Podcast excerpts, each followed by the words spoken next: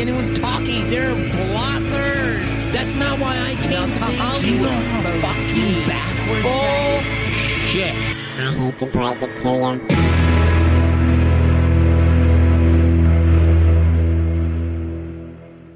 All right, what's up, guys? Today, uh, my guest is a hilarious comic, uh, but much more than hilarious. He's very thought provoking, very dark, very, very smart.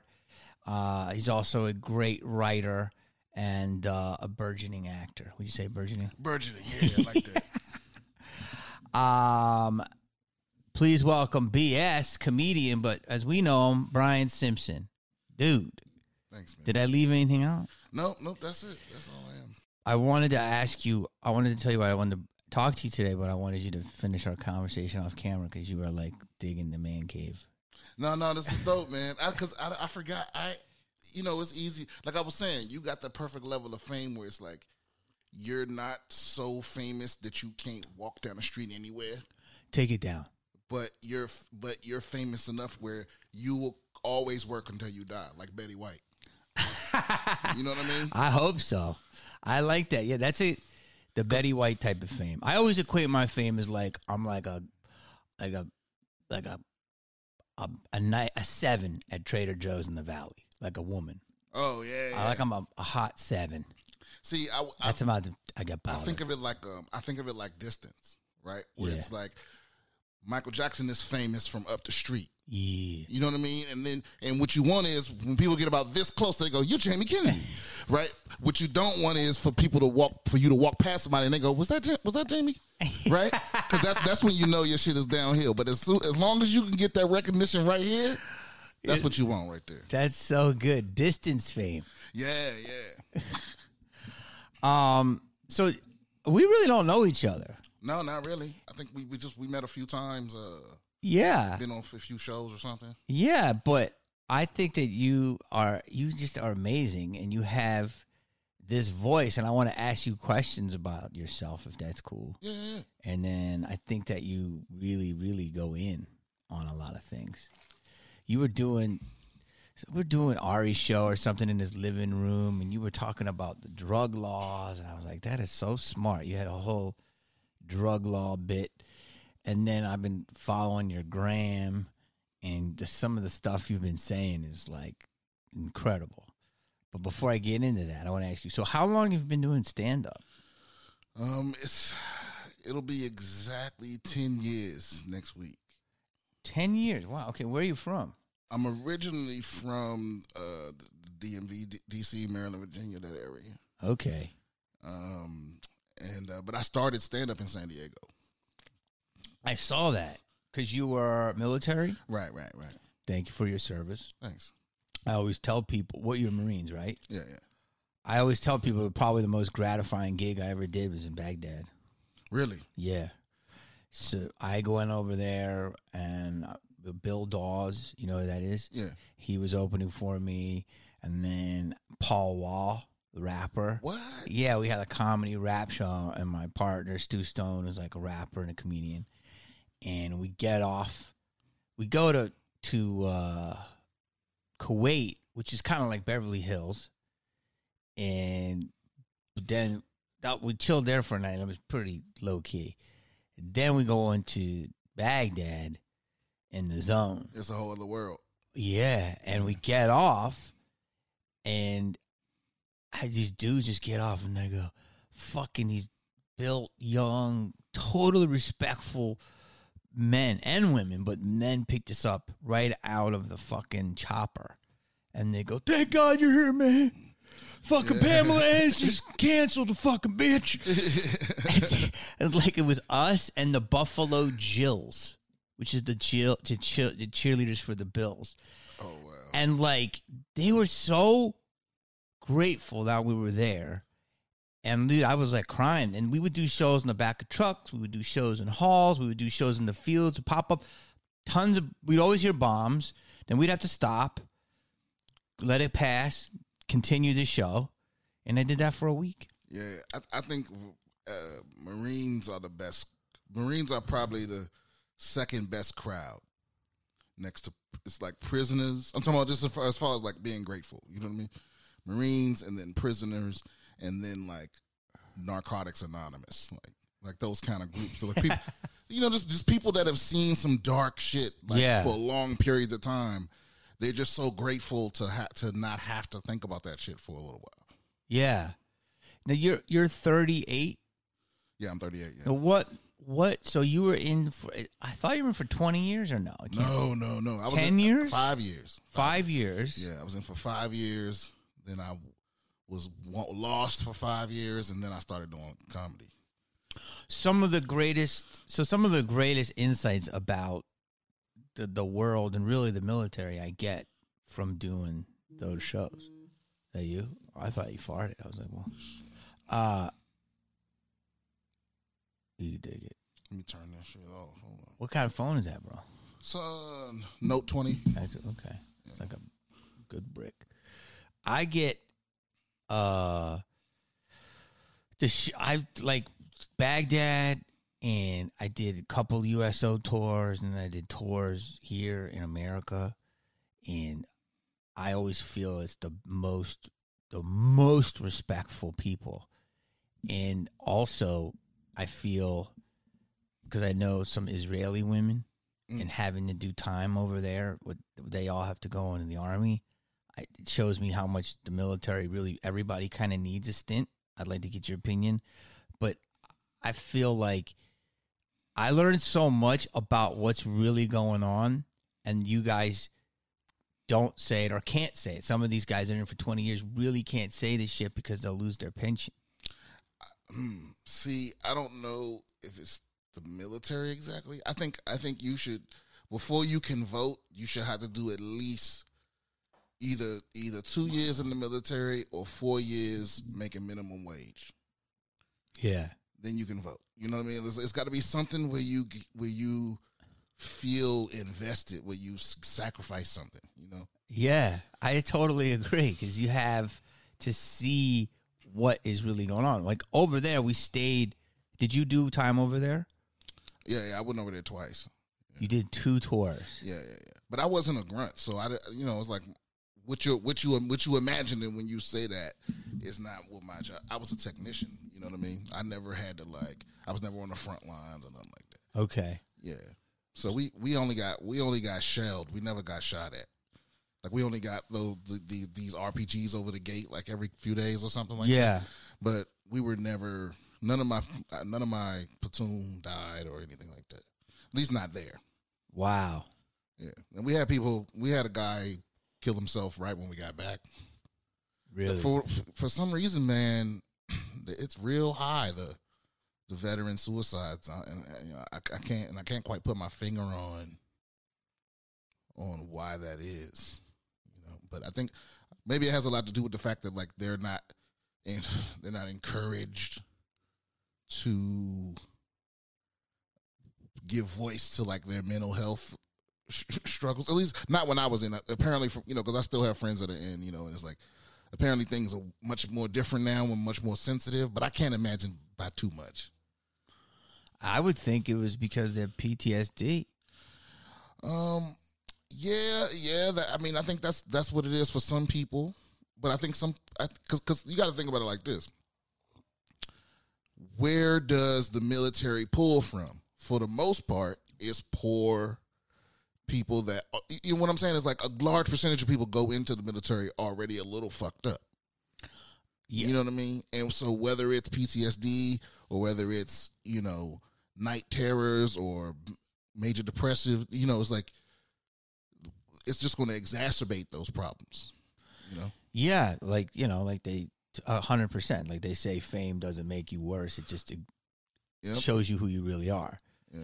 good or bad. I mean, it's obviously a lot different than fame, but seeing the military, one of the things I noticed about it, it was literally like I see a dude from like backwoods Mississippi and a dude from Compton, and they're both just in the same platoon, laughing, getting along, understanding the world, and both for a common cause, and also seeing a lot of the bullshit, the conversations I had, and with young women.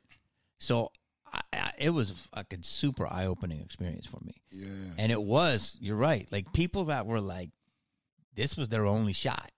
Yeah. And they're the most respectful. I think a lot a lot of people too is like it that being in that situation kind of forces you to put a bunch of things in prioritize a bunch of things in front of Your bullshit. your bullshit, right? But then when you're out and you know and, and so this identity that wasn't really yours is gone and this purpose that is now someone else's is gone. And I think a lot of people have a hard time adjusting to that, you know. There is because there's something, even though I would never go back in the military, you know, but but there is something I miss about the simplicity of it. You know, of every single day knowing exactly what I was doing, where I needed to be, when I needed to be there. You know, and and there was never a mystery to it. It was always exactly given to me. You know, my purpose every day. You had the structure. Right. And now that's gone. you know, it's like uh, I have to make my own structure, which I've never really been good at. So wait, what is your? You're from DC, Right. and why did you become a comic? I mean, I, I have my reasons, but Why did I become a comic? Yeah. And tell me if people ask these questions too much. Um, no, I mean, I get, I guess I get that question quite a bit. I mean, never quite put like that, but uh, Well, I mean, here you are. You're from DC. yeah, I think you when I went think to the army, and then you said you were lost. yeah, in the in the military, that was the one thing that people kept saying. You you should be a comedy. You should try comedy, and um and then and, and then after I got out, when I went home, people started saying it, and people weren't saying it before I went went in. You know, because being a comic isn't something that I grew up wanting to be. You know, but then Yeah. that kind of put the little bug in me and I wanted to give it a try and wanted to give it a try. And then finally one day I just I, I went to a shitty show, worked up to, and seen how bad it was. I was like, oh, I'm better than at least like I can't be worse than that. So that's that's the most healthiest way to go in it. Like literally, people telling you you should be in it. Oh, that's Oh, what yeah. I believe. Instead of like thinking you should do it. I'm not saying people aren't successful that way, but to me, your your calling chose you. Would you agree with right. that? Yeah, that's yeah, that's absolutely true. You want to do it till you die? Yeah, I mean honestly, I don't I don't think I have a choice. Okay, You know, it's like I don't because I can't imagine. you have to. It's doing you. Yeah, exactly. I Yes. can't imagine doing something else. And and there have been times, you know how it is, like in the beginning, where you still working nine to fives and you know whatever. You got to have multiple side hustles and shit to survive in LA. Yeah, And but it wears on you, man. yeah. you know, it's like because the mo the day I would the first time the first day, and this wasn't too long ago, but the first day where I was like, okay, I can do this, I can do I can do just this and nothing else. I can never go back. You know, I mean, I could if I had to, but I would. No, I, I would be miserable. no, you you you've you're jumped in now. yeah, man. Yeah, it's no going back. So how, you're making a living at it now. Yeah. How long? Five years? Uh, no, it's been like two years, two and a half years. So like eight years. Listen to that. Yeah. How many people? And you're great. Thank you. Yeah. Like eight years, and you're great. Like you're a great writer. Yeah, like I've been funny enough to do make a living at it for longer than a couple years, but I just, you know, through the, the way I set my life up, didn't let me do all that. You know what I mean? But you don't have your wife and kids. No. Nope, no wife, no kids, none of that. What was your overhead? Um, it was well, well. See, the problem was is that when I was in San Diego, I my life was such that I made just enough money to pay rent and go go up every night. Okay. you know, and so I never saved nothing. I never, you know, I didn't because I, I had the, a great job because they they believed in my comedy, so they were like, look, when you need off, you just take off, you know, and when we can give you hours, we give you hours. And I was I was bar backing at, at a bar, Okay. and I and it was but it was like it was backbreaking ass work, but I made just enough to live on, and. You know, you got at some point you got to make that jump. You know, people could go move to L.A., move to L.A. You know, go on the road, go on the road. You know, but it was like I didn't have a car, didn't have a license you know, anyway, so I moved up to LA. I ended up homeless, ended up living in this shelter, and then they make you, they kind of make you get your life. It, it was a shelter for Iraq veterans. Wow. Okay. Yeah. And they kind of make you get your shit together in a way.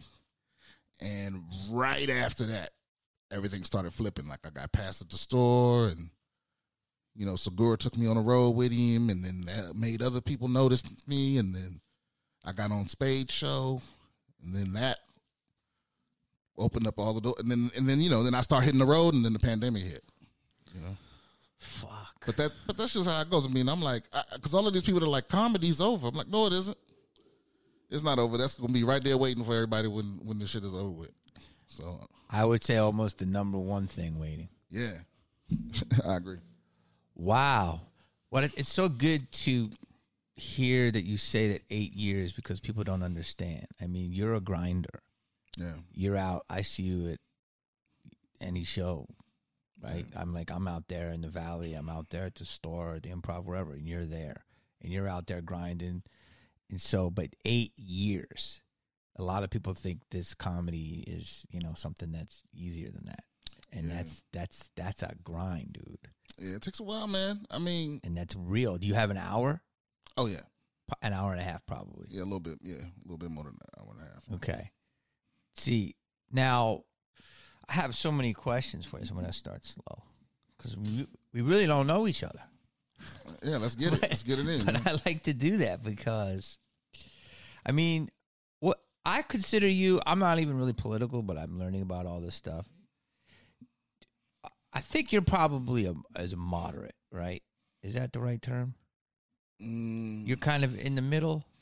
Because I, when I read Yeah. about your stuff, it's very sensible. Yeah, yeah. I mean, I have a healthy mistrust of the establishment, Mm-hmm. but I, um, you know, I, I guess if you had to sum me up on the spectrum, I'm a little, I'm a little lefty, Mm-hmm. but I don't. I also don't trust the left. you know what I mean? Yeah. because I'm always one of those people that's like because I'm very I'm I'm very fearful of becoming dogmatic, you know, or getting sucked into a thing where someone tells me that I that it, all the thinking's been done. This is what we think. Like, wait a minute, wait I don't get to think. No, no, no, no. You know, it's like I'm I'm very that that that turns me away very quickly. You know, it's like it, it doesn't even if you're saying the right thing to me. How you got there is just as important, you know. So some people, so a lot of people don't want to think; they just want to be belong to a group and have that group think for them, you know. And, and I'm I'm just never going to do that. So Critical thinking. Yeah, so I guess I would say that I'm I'm mostly rejected by a lot of the people on my side because I don't want I'm you know I'm not I don't just settle for what the group is saying. You know, uh, most of the time they have reasonable conclusions, but it's like you know, I don't want to hear some other person's idea that you regurgitated. You know what I mean? Yeah, no, I get that from you. I get that people love you and respect you, but I get that you're your own person. Yeah. A little bit I know you. because it's almost like and then what i hate is how people want you- they want you to respond to something that didn't even come from them Mm-hmm. you know what i mean it it, it, it almost be like a chef um eating a sandwich from gordon ram like gordon ramsay made and then throwing up on your table and going what do you think about this sandwich you know and it's like it- it's like what do you want me to say about that it's, Yeah. it's not even your idea you know so i like i it's always healthy to, to challenge yourself because that's what it really is. It's not that I'm, you know, it's not that I'm trying to be some kind of contrarian or something, but it's like I'm constantly challenging my own beliefs and stuff because I don't want to be that person that's just thinking, that's just doing without thinking, you know? Yeah. Did you, you did you read the Malcolm X book? No, You never did? no, what's it called? I think it's called X. Oh, okay, no, I never read it. No. But he talks about how he was a zealot in one way of believing. I think I mean don't quote me, fix me in the comments, but the teaching of Elijah Muhammad. Okay, and then in jail something happened because he didn't really like you know he said the white man was the devil and he really had didn't have a good feeling towards the white man the way he would say and then something happened and changed and literally overnight in jail after doing a lot of reading he says it's not as it's not that way and he let it go within like one night and he changed he was still doing what he was doing, but he wasn't as militant. um, see, that's that's that's the remarkable. That's what makes him a remarkable person. Because most people don't. They don't have that in them Yeah, he let it go. to change themselves in one night. Like to change something fundamental about you. You know what I mean? He said it like it left him because of the understanding he gained. Mm. Because I I don't know, someone can check me in the comments, but basically the relationships he was finding out in jail, and he's finding other sides of the story he didn't know. So, because there's so much you, you talk about so much in your Instagram. So, I'm gonna be curious. Do you think Trump should have been banned on Twitter? No. Okay, No. I think. you heard that. Yeah. I think. uh, And I'm gonna tell you why. I think it sets a a, a, um, a dangerous precedent. And I hate labels, bro, but you're a comedian and a black man.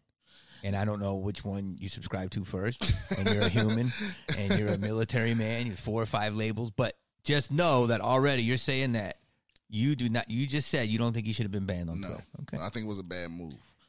And I'm gonna tell you why. It I think again, it's easy to get caught up in because a lot of times people don't give a shit what power they're giving up as long as it's to something they want. Mm-hmm. And that's how they fool you. Every time every time the government has done some sneaky shit, it's been with the full support of half the people Mm-hmm. because they're doing some sneaky shit on your behalf. But you're not thinking about who's going to have that power later. You know what I mean? Mm-hmm. And it's it, and it's like um you know perfect example how people were like fuck the police, defund the police, and then at the same time turning in those people at the you know calling the FBI to turn in people. You know, so it's like it's like it's like how can you be both of those things? I don't because it's one thing to say. Oh, perfect example. The same the same people that go, Twitter's a private company. They can do whatever they want. They didn't feel that way when that bakery wouldn't bake that cake for those lesbians. Remember that? Yeah. They didn't go, "Oh, that's a private company." Why? Because it was something that they that they wanted. You understand what I'm saying? their, it was in their agenda. So it's like, right, it's one thing or the other. Uh, an example I always give is, um, remember, remember Bush one, or uh, Bush Junior. Yeah. So during his presidency, because that was my first time voting when I voted when he ran against Gore, I think, right in the first um, time. And he, so his presidency was the first time I ever heard of presidential signing statements, Mm-hmm. right? Which is basically you. So when the president signs a bill into law, right, they can accompany it with a little statement saying, you know, I understand this law to mean this, or I understand this section to mean that, which is kind of a gray area, a legal gray area, because they're not allowed to make law without Congress. They're not allowed to go around Congress. But as long as they stay within the loose interpretation of what the law, what the bill says, nobody cares, right? But my point is, Bush signed like 78 of them or something like that. I don't know the exact number. And the whole time he was president, you know, because I used to wake up in the morning and listen to like Norman Goldman and Rachel Maddow. I had her shit, record, her podcast shit recorded. You were into it that much? Oh yeah, every morning I woke up listening to these people Why? because I because I, didn't have anything else going on in my life. But you were 18, you said? I was no no no. By this time I was probably like 20, 22, something. like that. Okay. But my point is, my point is, I heard all about these signing statements. Right? It's not fair. It's not right. Blah blah. blah. And then oh, as soon as Obama became in president, the right shut up about, uh, or or the left shut up about the signing statements. Then Obama started using them to like you know make stuff, wildlife reserves and shit like that, and, and nobody had anything to say. Mm-hmm. And that's what I'm talking about. Is it's like you keep saying Twitter's a private company because you because you feel like yeah we're sticking it to Donald Trump. But like, but what happens when they decide that you're saying some shit that they don't agree with? Mm-hmm. You know what I mean? It's like T-Mobile's a private company. What if they what, what if they decide they don't like what you said to your mama yesterday? Mm-hmm. It's like so yeah, I don't and also here's the other thing. I don't think it works. I don't think banning him from Twitter has made him less powerful. It just it just doubles down his conspiracy people. They all of them now they go, see they're coming after us. Mm-hmm. You know, it's like it didn't it didn't do anything but make you feel good for like a day. Yeah. Yeah, now we don't know what these motherfuckers are out here doing. See, it's really going to make his base even that much more feel Yeah. oppressed. They're crazy. Yeah, yeah, it's gonna make them crazy. and they're going to get even more riled up. So, okay, so you're saying that, and that's, I, I mean, listen, I think it's a slippery slope. this is what I think should be banned on Twitter. Anything illegal or highly immoral. But the highly immoral is hard to put a meter on because people's morality codes are different. Yeah. But anything illegal or hate, you know what I'm saying? But then there's there's levels of what hate is, right? People can say one thing, and some people say this and this. So, but you know, pe- you say that he shouldn't be banned, people get really mad. You know, just they're like going Yeah. crazy. I mean, don't get me wrong. I'm not. I'm not gonna put on the cape for him. I mean, I don't care that he's banned. Yeah. But if I if we had if we had voted on it, I would have voted no. Don't ban him. Yes. Yeah. So, do you think that if someone voted for Trump, that they're a racist? Um, no, not necessarily. I, I mean, it, de- it depends on what you mean when you say racist. But Well, because I think it's there's people that voted for Biden that are racist. You know what I'm saying? in which side, which way? I mean, and you know, in that you've What to, color? You, you've been in Hollywood a long time. Yeah. I'm talking about the because there's a lot of racists out here. Yup. you know, and they try to skate by espousing these like liberal views. Like, like Give me you. Yeah, go ahead. Go in on this because I remember reading this. You um, said something. just because here's here's my thing, right? It's like my whole my whole perspective on Hollywood as a, as an industry is, the, the, the, is is that it, it's it's mind blowing to me that they get to look back now and go, "Oh my God, we've been racist this whole time," you know, and then because it's the same people that did the racist shit. This town is re- so responsible for so much racism, A- and it's the same people that have been running the town this whole time that's still running everything. So you're saying they're all of a sudden going, "Oh, this was bad. We shouldn't have did that 20 years ago. Let's stop that." But they're not getting kicked out. Right. Well, well, I mean, because I, 'cause I don't know how you kick them out. How do you kick out? You know, I equate it to like people that like worked at Par- like Paramount and they're like clogging up the system. I'm not just using Paramount, but like the system of Hollywood.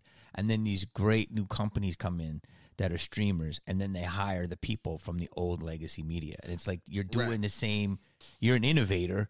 You know, you can have some people in there that are good strategists, but get a lot of this other clutter out of the way. yeah, exactly. So I know you, you, that's what you're saying in terms of the It's. I, I, I just feel like this place is a, a. This country really is. It's a place where the way things look matter more than the way things are. You know, and so perfect example. L.A. is the hotbed of COVID nineteen, right? Supposedly. Supposedly okay and but outwardly we're the we're the the conscientious blue city that's going to save the world with all our programs and foundations and all this but that's just for show. We, we spiking we're spiking here just like in florida you know what i mean? And, and they were like what fuck covid? You know so it, it, and obviously there's more nuance to the science and all of that stuff but my point is people here people here will go on Twitter and go, you know, save lives, wear a mask, and then go to a party. 100%. You know what I'm saying? 100%. Because The because long, hypocrisy is real. yeah, as long as your image is polling well, no one gives a fuck about what's really happening. Dude, a thousand percent. I, I didn't realize why we're opening on Friday. Do you realize why we're opening? No. Well, we are the hotbed. If you talk, I talked to a couple of medical people, and they're like, "Yo, we're overstaffed. I mean, we're overstocked here. There's, where there's no more room for any more patients." Be and you know it's cold this week, but uh, you know if you've been out, you see people that are all on the street jogging. I mean, mostly some people are wearing masks, but you see people gathering. Oh yeah, yeah, yeah. Dude, Gavin Newco- New- uh, Newsom's got 1.3 sign- million signatures against his recall. How many he need? 1.7. Oh wow. So I'm like, duh. That's why they're opening up. so all of Melrose is getting undone. All those things that are boarded up, I was there yesterday, completely washing their windows, acting like it's business as usual. Wow. So we're gonna find out two, one or two things. It's gonna spike like crazy, and it's done, or it's not going to spike, and there's a little fucking fuckery. I mean, that's what that's what that's what he gets though for being for being a pussy about. it. But this is, fu- but this is what I'm saying is he's about to be recalled, and they're they're just opening the business, and everyone's like, "Why is he doing that?" It's clearly obvious. he's about to be recalled. right, right. It's So- just- he's been wishy washy this whole time though. He's trying to balance his political aspirations with public health. You know what I mean? Yeah, I mean, I think California was really good. We were doing a lot of good, and I don't mind that we were locked down, but I'm I'm fortunate, you know, and I What he, what he should have done was had some balls and did a full on fucking lockdown. yes, and not all of this. Oh well, you know you you know the barbershop can open as long as it's like it's like none of that bullshit. Cause you've been over you. I I, went, I, went, I was going to the comedy store when it was still like when you could still when we were doing it in the window and shit. Mm-hmm. And it's like you you know the restaurant right next to it. It's like it's packed in there. yeah, It's like because those people are sitting down. That don't mean shit. It's like if we had just really locked down for like a couple of months, we'd have the same amount of pain, but we'd be well away from being the hotbed of COVID nineteen. dude. I know people that went to Florida, got it, didn't know they had it, came back, and now are chilling in their apartments. They have it. well, what about the plane? And every now they're in L.A. That's why we're having problems. You know, and I don't blame them, but I blame like that's why it's not going to stop. When I look at the Alabama football game, I had a whole rant about it. When I see all those people in the quad just jumping up and down, they won their seventh championship. Congrats, you did it again. Is that essential? But so all of these students are in Alabama, thousands of them, bro. Just and E ESPN's reporting it. So why is football essential but a small pizza shop isn't? Why is a small businessman getting fucked?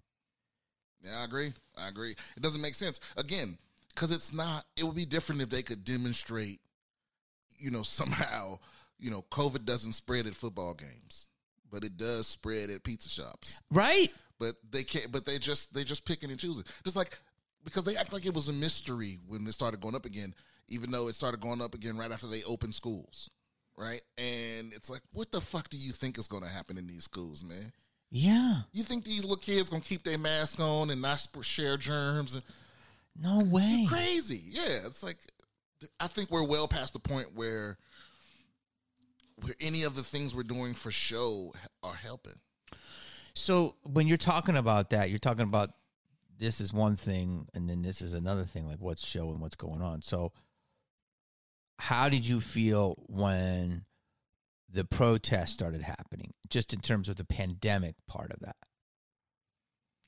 Um. uh, oh, so how did I feel about the pandemic? Well, Like, because the pandemic pro- was raging, but then- then, you know, like they they don't want you to go to a pizza shop, but you can gather on Hollywood Boulevard with you know four hundred thousand people. well, yeah, man. I, honestly, I I didn't care. you didn't care. I didn't care because I'm like, because I went out there to a couple of the protests.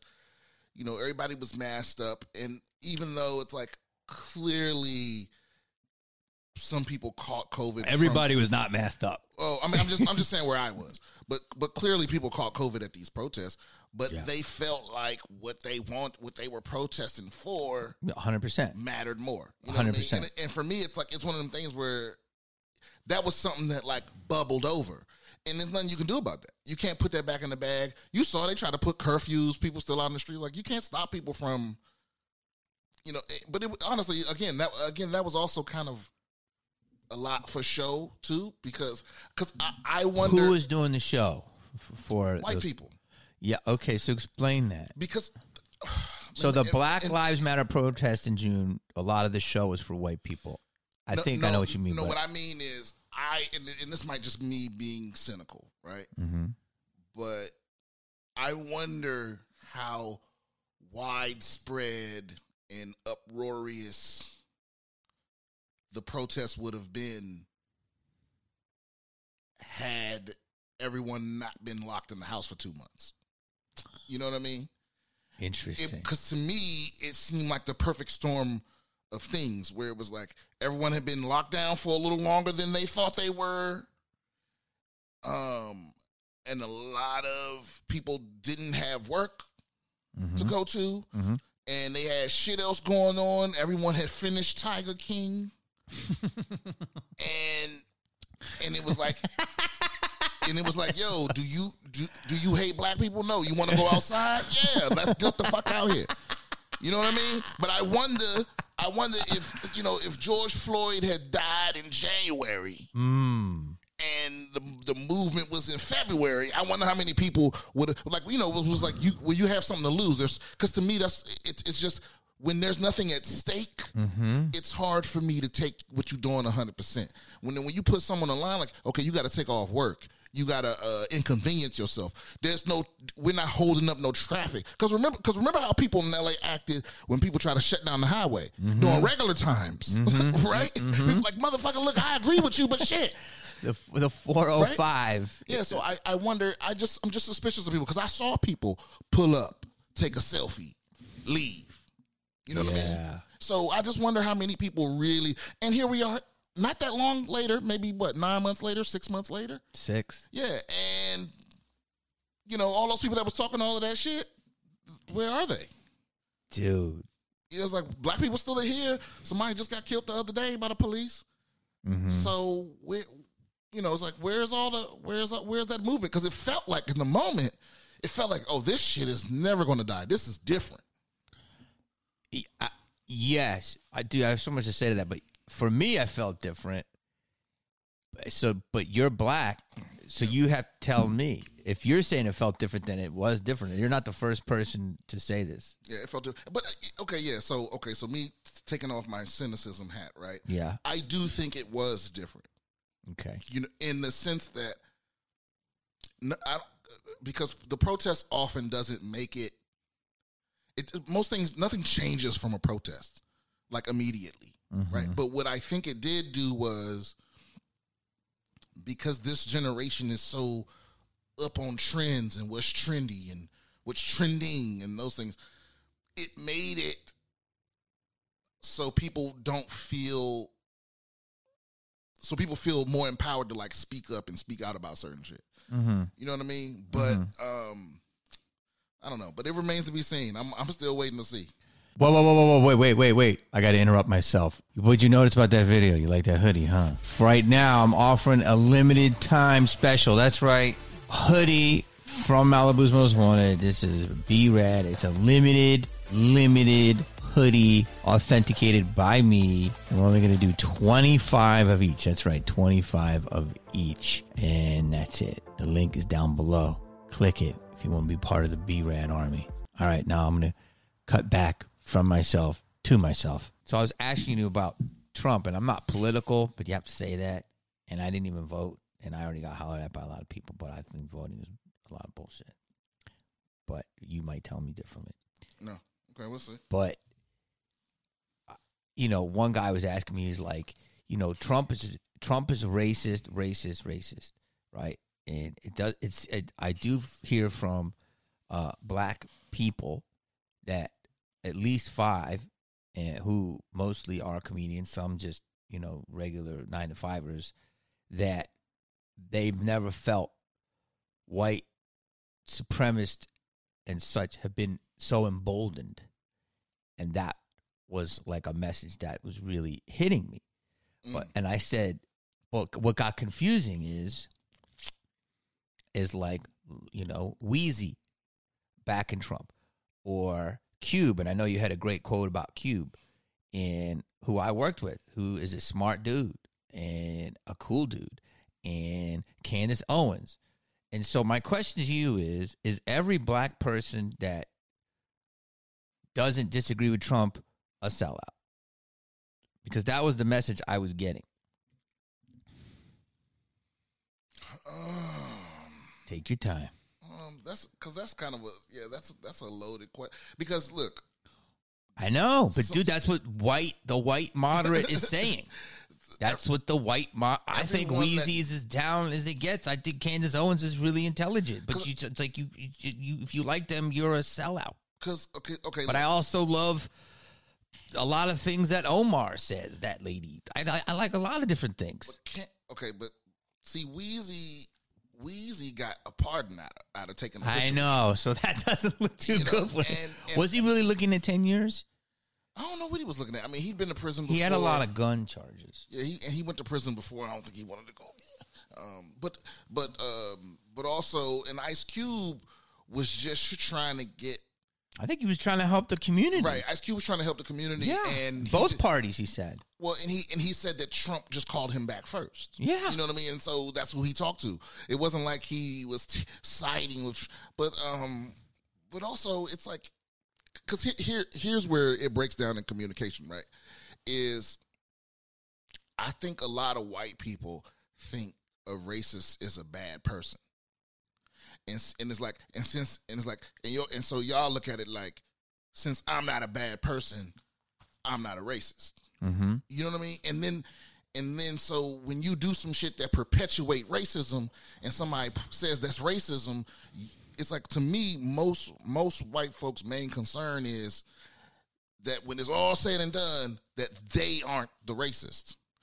Yeah, like but- they white people care more about them not being the racist than about racism, right? So it- and and I have this I have this thought experiment I do I well, I used to do all the time because I had to, but it was like uh I would ask a white person like, "Hey, if you if if you had to just to, to end all racism in the world, if you all you had to do was go on live television, halftime Super Bowl, and tell everybody how racist you are." And you know the first thing to fly out their mouth? But I'm not racist right? Not oh, of course. Like if I if I if I, if I gave you the same thing, but it was to cure cancer or world peace, you wouldn't go. But I don't have it, right? It's like why is your first reflex? But I'm not a racist, right? Because that's not what I asked you. I didn't ask you if you were racist. I asked you if all you had to do was say you were to get rid of it all, right? But it's like your concern is mainly your. So anyway, so my point is That's a good. we don't always mean the same thing when we say racism because when most most time when black people talk about racism we're talking about the systemic problem and in a, in an isolated incident is just more of that and i think a lot of times when white people are talking about racism they're talking about an incident like an occurrence yes. you know what I mean? And they're like, it- so is is Trump racist? Like, does he hate white? Does he hate black people? No, I don't think so. Is Trump racist in the sense that he perpetuates policies and and worldviews that that uh that continue to oppress minorities? Of course. I mean, he's always been like that. The, the- but the, the the big thing with Trump is he doesn't give a fuck about the Klan and all of them. He cares about him. And if you support him, he'll fuck with you. Mm-hmm. You know what I mean? It's like if we if we'd have had a Black Lives Matter for Trump organization, Mm-hmm. he'd he'd have probably ain't no telling what he would have fucking done because Mhm. he's just such a narcissist that a little stroke of the ego, and he's on your he's on your side. Now, Candace Owens, look, I I think Candace Owens is one of those people that is. Dude, she's well. Let me let me. She's well spoken. yeah, yeah. She yeah. seems highly intelligent. Again, I don't know enough about her, but she seems to make very good points. She's a wordsmith and a bullshit artist. Right? she, she's all those things. She, but I think I very pretty. Yeah, I think Candace Owens is a contrarian um that is masquerading as as a skeptic, you know? So, do you think that she is a sellout? Oh, well, of course. Of course. Uh, uh, well, okay, that's that, that's a hard that's also a hard question to answer too because I don't know if we mean, I don't know if we mean the same thing when we say sellout. Well, what I mean is this: it's like, like you you had this stuff in your Instagram, and and you know, this is why I wanted to talk to you because this is what white people have to do, or people just have to talk, but people try to speak for other races, and it's like I want to talk to you about your white ally video. Okay. But what I mean is, is that here's this woman. She says some stuff, and she seemed to make some intelligent points at some point. And I was like, that was interesting. And if I like her, I'm a conservative supporting a sellout. And I'm like, am I? Like, she seems like she makes money and whatever. Okay, I guess her husband's white. It doesn't bother me. You know, I don't know. Maybe that's who she was attracted to that day. But like, I don't know that. I don't know anything about her personal. yeah, but it doesn't bother me. Like, but like, so like when she, with Cardi, like, Cardi B is is useful for what I want Cardi B to be useful for. Okay, but when the Biden administration used her to like try to get fans and like to vote, and then they put her against Candace Owens, I'm like, that's just not a fair fight. No. And that's just not that's not her wheelhouse. Have her perform for you, bro, but not talk like that. And I'm not dissing you, Cardi. If you ever see this, I'm a fan. But you know, there's wheelhouses. Just like Candace Owens is not going to shake like her. Maybe she can. I don't know. But Cardi B has her own strengths. So I feel like Candace Owens became this intelligent person, and people just think it's she. I only hear that she's a sellout, and that's why I get confused because See- black people backing things that are considered bad, and I'm like, are they all sellouts? See, I don't think Candace Owens is a sellout because I don't, I don't, I don't think she necessarily believes all that shit she's saying. It's like that's how she makes money. that it would be selling out. Then. Like I could predict, I could. Pre- okay, well then she's a sellout. Because I, can predict what her opinion is going to be on some shit without before I even hear her say it. you know what I mean? Mm-hmm. It's going to be the opposite of whatever black people think. You know what I mean? So it's like, or she's going to say nothing. always is that always the case? Pretty much. Yeah, like whenever whenever one of these dudes, whenever an unarmed black person gets shot by the police, I Mm-hmm. know exactly what her take is going to be. you know what I mean? She's going to find a find some way to like justify it. You know what I mean? And, which is that's her and that's her wheelhouse. The pro- see, my problem is that we don't really have we don't have that person on the left. Mm-hmm. You know what I mean? We don't have that. Like we don't have a Candace Owens on the left. We don't have a Ben Shapiro. But maybe it's just maybe it's not profitable when people on the left are that way because we're the, you know, I guess our side is like don't be mean, you know, don't, don't be a bully and shit. They don't they don't have those restrictions over there. Mm-hmm. Yeah, it's almost like it's like fight. It's like fighting an enemy that's willing to like use poison and assassins and bombs, and we're just like the like the Romans that are like, no, a fair fight is on flat ground with no sneaky bushes. Yeah. it's like we we won't fight dirty, or it's like we. But like, the left can get. Come on, oh yeah, we, we we can get nasty so long as we can make it look like we not being nasty.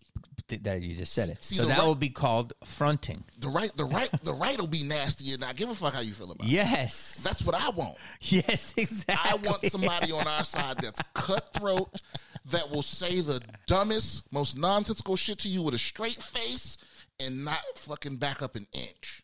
Think about the think about the fact that there's people that are still, and I'm talking about people in, in politics Yeah. that are still with President Trump. Mm-hmm. That are still like uh, my career is attached to his, and I'm with him till it's over. Oh yeah. You know, it's like some people will just. I, we need one of those people. We need those. We need people like that over here. Ride or dies. Yeah, that are like just crazy, just crazy, and and willing to fight dirty, openly. Yeah. Yeah, But see, you say stuff though that is, I think you criticize everything. yeah. So like you you did a tweet, Kamala Harris, and you said something about you grew up to be a prosecutor in jail. What was your exact? um, I don't remember exactly what I said, but it's like but jail a lot of your own race. yeah, Is I that what mean, you said? the sentiment is it, it was true. It was like because again, on my side, it was like a lot of people were acting like when Joe Biden That was the savior. One that. That was yeah. so weird. It's like we're just going back to how shit was, not not better, Yes, exactly. right? It like shit was shit was shit was shit got crazy, and now we're back to not crazy but still evil, Yeah. right? And it's like that. What are we celebrating? It's like I, I'm I'm gonna wait till they do some shit because because see I got a lot of blowback because it was literally the day that the election was called, and people were like, Brian, why, why don't you give why don't you give them time? Blah, blah, blah. I was like, what you mean? They've both had several decades. Yes. And I'm just criticizing them for shit they done, and you cheering over some shit they said. Yes. It's like fuck what they saying. They politicians. Like until they do something different than what they've done, I'm gonna keep shitting on them. And and Kamala Harris was a cop. She was a prosecutor, and she and she locked up a lot of black people. You know what I mean? And now she talking some different shit, but they haven't done nothing different so far. You know, I mean, they making a lot of moves. They making a lot of moves, but they're not above criticism just because they on your side, and they not really even on your side. To be honest with you. Yeah, no, you said that, and I loved it. Yeah, in any in any other country, Joe Biden would be a Republican. Joe Biden would be on the right. Mm-hmm. You know what I mean? Yeah, we, it's only here that it's only here that the left will cheer Joe Biden, who is he's he's Ronald Reagan basically. Like he, he- he's got that. Dude, I said this. I said we went from a 73 year old orange man to a 78 year old rose rosea man. Like it's still a white old dude in there who was a career politician who's got some definite skeletons in there. Oh yeah. and who's definitely made money off the system. So if you really wanted to change, you should have put Kamala in. And you know, people are like, well, say you know, America's too, you know, black people telling me that America's too racist for that, which obviously, they- Kamala? yeah, Well, see, here's here's a here's black woman, but I think she can still get in there anyway. Yeah, because man, I'm gonna tell you something. I But that would have been a big change. when I remember a long time ago, it was me and a big group of my friends. This is when I was in the military, and I remember it coming up of like, what are the chances of a black person ever being president? Blah blah blah. And you know, and some people laughed, and some people were like, uh, maybe before we die, blah blah blah. But when I brought up a, a woman being president, it was like people people get angry about it. Really? Yeah. I think it I think Wow. there is uh that that's a little extra something. A black woman being president, I think that that would piss that would piss off the very craziest people. Maybe we need that. Yes. Yeah. We needed to get over the hump. Yeah. That's why Trump's this couldn't have worked out better for America. And for, as far as we got Trump one good time and we got to see how bad it can get and how how bad it can be when you're complacent politically Mm-hmm.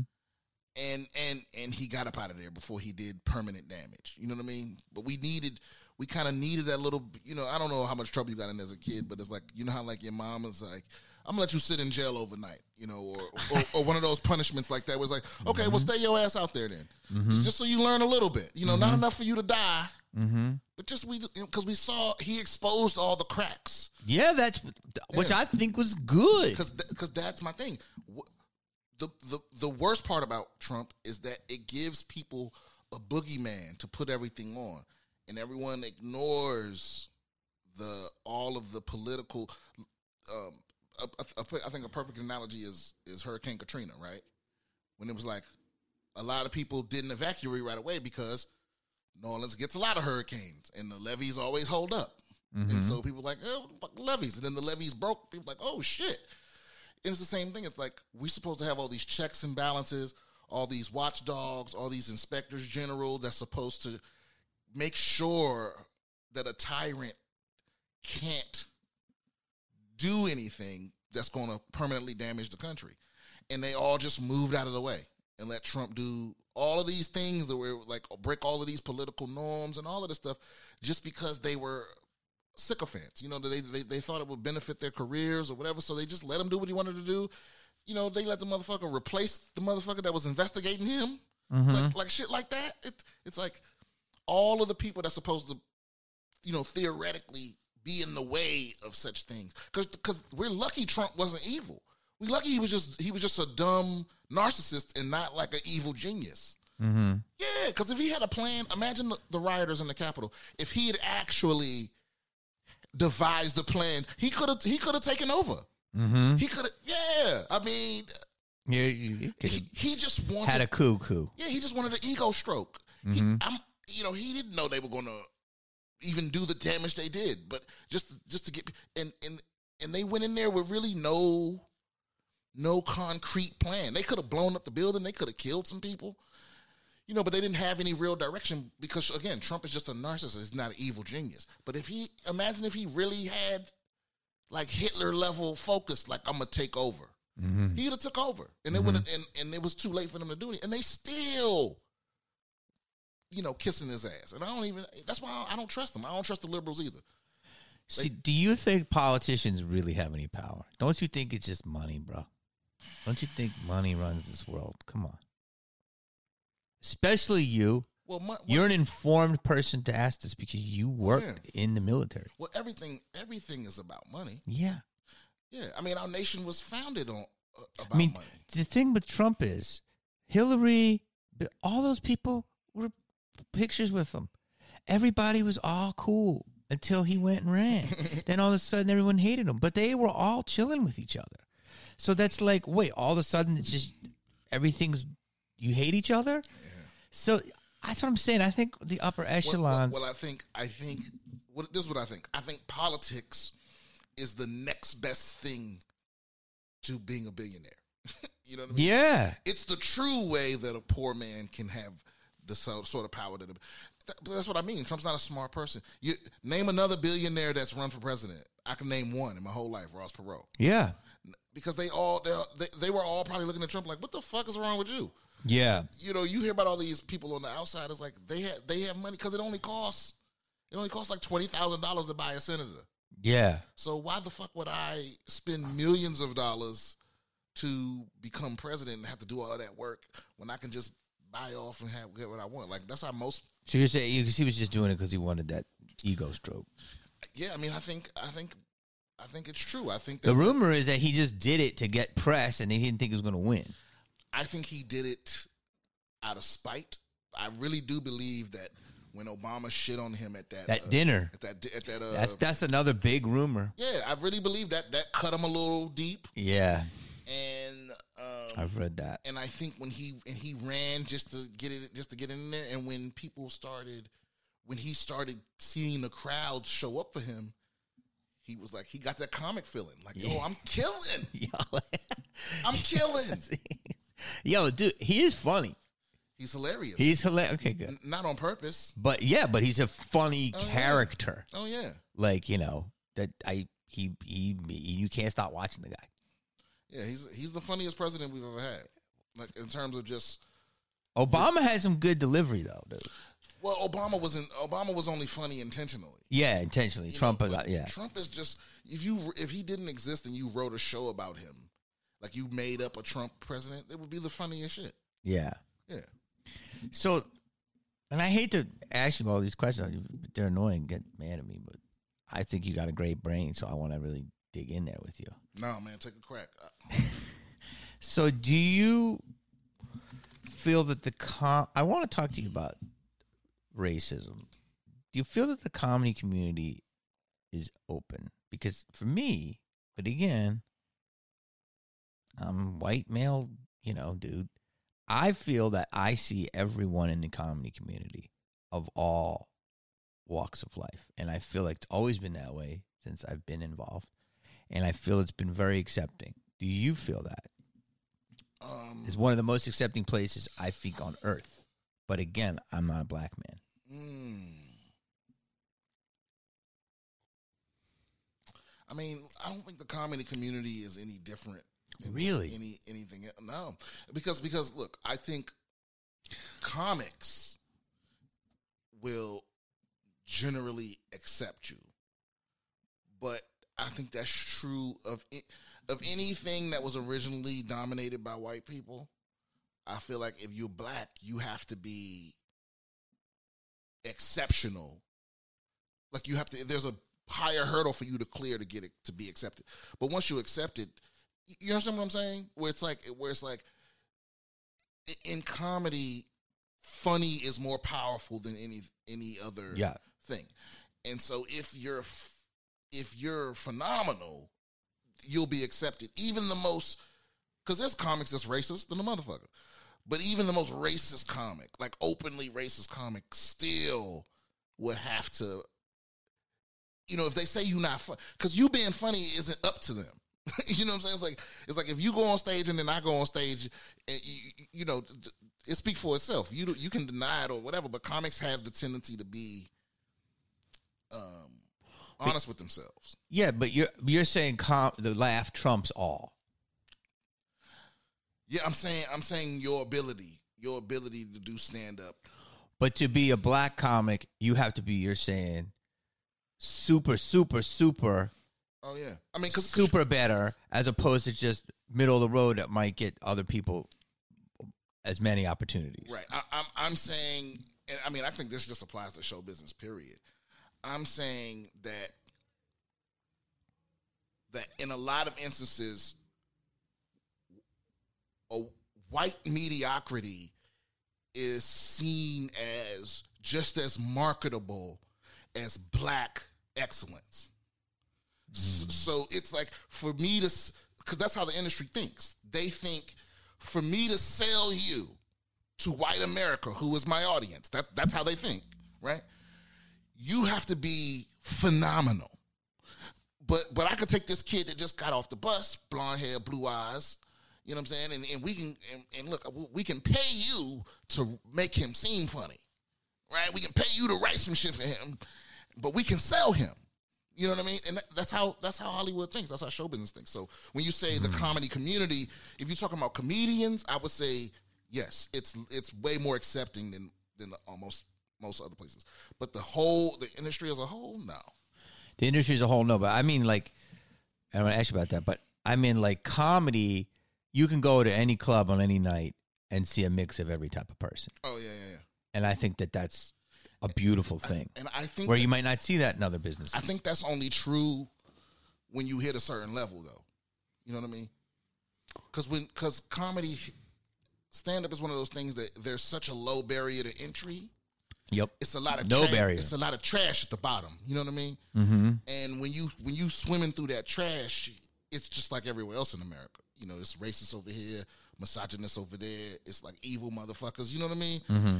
But when you hit, I think when you hit a certain level where you start, you know, sitting down with the Jamie Kennedys of the world and shit like that, then you're when you're, or, or let me put it another way, when you get to the point where you when you enca- mostly encounter people that are secure in their careers, Mm-hmm.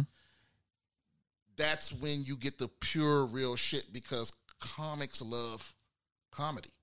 Yeah. So if a motherfucker see you being funny, like you said, we don't know each other. You just saw me be funny one time Mm-hmm. and was like, oh, and then you saw me be funny again and was like, oh, this is consistent. Mm-hmm. And that's all most comics care about just to get to know you some. Mm-hmm. You know what I mean? That to me, that's the difference. I don't think that it's like there's less racism amongst comics, but I think comics are just willing to have that discussion. You know, a comic is willing to be like, because we spend so much time breaking down how we feel and what we think. And so most of the time when you're talking to a comic about something, they're not being reactionary. They have deep thoughts about some shit. Yes. And a lot of times there's angles that you didn't even think about. And, you know, so I think it's just healthier. It's like if a, a race, if a racist comic meets a, if a racist comic meets a black comic, they'll have a much healthier discussion than if a racist on the street meets a black man on the street. yeah. Yeah, for sure. A hundred percent. But yeah, what, what I meant was I just feel that I've met all types of people from all walks of life in comedy, and I was just saying that I think that I don't know how many places you really get to do that. Yeah. I feel like comedy, like you said, there is no barrier to entry, but to be successful, you have to be good. I mean, it doesn't always mean that's true. You can also be okay and be successful. You have to either be you have to either be good or have no shame whatsoever. Yes, dude, dude, that's so good. But that's show business, right? That's so good, bro. Either talented or you were willing to do anything. That's so good. That's a great way to put that. I always say that. There's I don't want to name names, but like there's a couple people that aren't comedians that are big stars in certain genres of TV and they just never get butt hurt by the criticism and they Oh, just yeah. and they just keep going. They yes, know they and- know, they know who they are. but dude, I take a lesson from them Yeah. because they just keep going and like that ball of yarn, they get bigger I, I and used bigger. to, I used to get upset with those people, and then I realized, oh, you know what? And you can learn from them, bro. And also, like that's just not my lane. Yeah, it's not your lane. It's not my lane. You know, because it's like it's like there's there's a wall of dicks right here, and you got to suck a hundred of them to to get a movie, and you're like, I would never. And then you see somebody get busy on the first dick, mm-hmm. you're like, nasty bitch. And then she on the fiftieth dick, she like whore. And then when she's when she's holding up a statue at the award show, you can't sit back and go, fuck her. Why? She she did something you weren't willing to do. Exactly. You know what I mean? And it's, it's there's people out there that they're willing to do things that I'm not willing to do. yeah. And but here's the other thing: I'm talented, so I don't have to. Yeah. Now, now maybe that doesn't that doesn't necessarily mean I'm gonna be a big star one day or nothing like that. But I'm good. Like if I if I get- you know if I if I'm if I only stay this successful, I'm good. Mm-hmm. Everything on top of this is a bonus. So it's like, but some people are like, they know, they know, they come here with no talent, and their plan was just to network their way, and it works. It works if as long as you don't feel shame. Yeah. you know what I mean? Like nobody can make you feel bad. It's like I don't give a fuck. I don't care if that. Jo- I don't care if that's a shitty joke. I don't care if that's something I read on the back of a cartoon or, or on a, of a cereal box when I was nine. you know, I don't care if I've heard a hundred comics tell it. That's people that feel like that. Yeah. Yeah, it's like I, Do, I, do you feel that Hollywood is being in the last couple years more inclusive though? no, Really? Mm-mm. Not at all. You don't see more black stories, more black creators, more black origin stories. Yeah, but that's all. That's all on the surface. Cause like I said, Yes, it's but the do same you, people. but do you okay, well, do you see a change on the surface at least? Oh yeah, yeah. I. I mean, like, for like, there's the genuine change, and then there's what I call the the Geico change. Like, you watch these commercials, and they're clearly putting two people. Do you ever see more mixed race couples on TV than a commercial? And it's like, Right, right. Oh, they look like they totally just were together all this time, it, it totally happens. and I'm like, this is fucking forced. I mean, I like the effort. yeah, So I mean, I do feel that there is a try, but you're saying it's just a band aid. it's just for show. Yeah. the moment the numbers start saying, because I know a cat. I'm not gonna. I'm not gonna put their business in the street. Don't put them on blast. No, no, I wouldn't do that. But I know. I know a cat that like booked a commercial, filmed the commercial, and then they decided to go with another guy because they felt like he marketed better in in a white. It was not America, but in a white country, you know. And it was like that kind of stuff still happens. It's like at the end of the day, it's all about money, and they're only going to do what they think makes them. They're only going to do what they think make them money, or what they think makes them stop losing money. Mhm. So I think right now, a lot of the putting putting black faces on things to to appear diverse is just to stop the anticipated loss of money for not being diverse enough, right? Mm-hmm. But the truth is, if the, if they wanted to be diverse, it's like I, because I don't want more black people in commercials and more mixed race couples and stuff. I want more black people running shit. Mhm. If because because like where the because the casting director still ain't black, the director ain't black, the writer ain't black. You know what I mean? So so that means left to your own devices. Like should the Black Lives Matter shit die down, it's gonna go right the fuck back to where it was. you know what I mean? You're just you're showing me this face so everyone goes, whoa, this, you know we getting real diverse out here. It's like no, you aren't. But like, I totally agree with that. But like, so you want you want Tyler Perry on multiple levels, who's an owner, creator, Well, I just want those distribute everything. I want those barriers gone. You know what I mean? I want them to like I want because it, it because it's true. It's like every time I walk into walk onto a set, everyone in power is white, and then there's a diversity person that's black or brown or trans or something, and it's like it's like a check in the box. You know, there's like you know you watch football. You know the Rooney Rule. I don't know what that is, but I heard of it. The Rooney Rule is basically the the head of the the owner of the Steelers. The ex, uh, he's Oh yeah, but he but he got a rule introduced to where when there's a when there's a, a coaching vacancy, they have to eh, they have to interview black person. They have to interview at least one black person, Mm-hmm. right? And a lot of teams will like find a white coach and then like bring in a black person so they can get that interview out the way. And I think Hollywood's at that stage of like, okay, it's That's not okay, but let's just let's bring them in for show so we can check the diversity and get them the fuck up out of here. You know, but everything behind the scenes is still the same. You know, it's like it's like it's like people that like paint over over their shitty like they paint over their house when they need to replace the siding, but they paint it. Yeah. It's like that's what that's what we're doing here. But I'm not I'm not complaining. I mean, I've made some money off of it. Mm-hmm. yeah, for sure. But it's but I'm not fooled by it either. But yeah, but I mean the head the head of ABC is a black woman. So that's a Is she? What do you mean? What do you mean by the head? The CEO? who who runs the president of the network is a black woman. Oh, okay. So like that's a good start. Yeah. And but I totally totally understand what you're saying and agree with you. But I just wanted you to s- I wanted to see if you saw like No, I didn't know. I did not know that the head of ABC was a black. yeah, she's a black No, I never met her. Um. Okay, that's interesting. So let me. uh I'm sorry, man. I got to ask you another question. Like, But here's the other side of that. Hold on. Before, real quick, I was gonna say this, but I'm scared. real quick before you move on. Here's the other side of it. Yeah. Please know that I don't think that having I don't think that having black people in positions of power is going to make Hollywood a better place. Mm-hmm. This is going to make it a less racist place, like a more diverse place. But but people are still people are still going to be shitty. You know, it's just going to be a black Harvey Weinstein like molesting actresses and shit. You know what I mean? It's because because because power corrupts people. So I'm just saying it's, it will be diverse, but we'll still be the, e- the evil bedrock of America. A diverse fucking. Yeah, we'll be just be diverse evil. A diverse plant fucker. Yeah, Do you know about the plant no, or Harvey? he fucks he fucks plants. No, there was a. You know, the one of the things was that you know if a girl it was, she didn't comply or something, he was like, "You're never gonna work in this town again." He would jerk off in a fucking potted plant, Holy shit! like man. a palm tree, and he's like, "This fucking plant knows how to play the game." so you're just saying it's gonna be another plant fucker.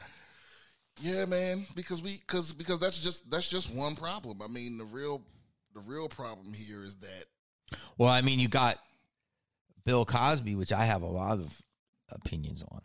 yeah, And I hate that. that I hate. I want to ask you this, but I'm, I hate about race and identity politics. But I want to ask, ask you something about Bill Cosby, and I uh, get your take. I'm from Philly, okay, from Philly. so I I grew up. You know, if I look back on it, a lot of my heroes were black.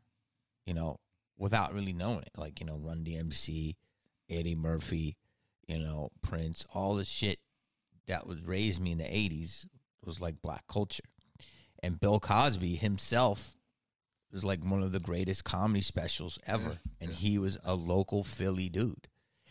And not that I knew him, but my first book I read about show business, one of his was him, and he he went to Temple, and he was always even before like in he was known as a guy that would go back to Philly a lot, and so he gave thirty million dollars to Temple, and they made the Cosby building.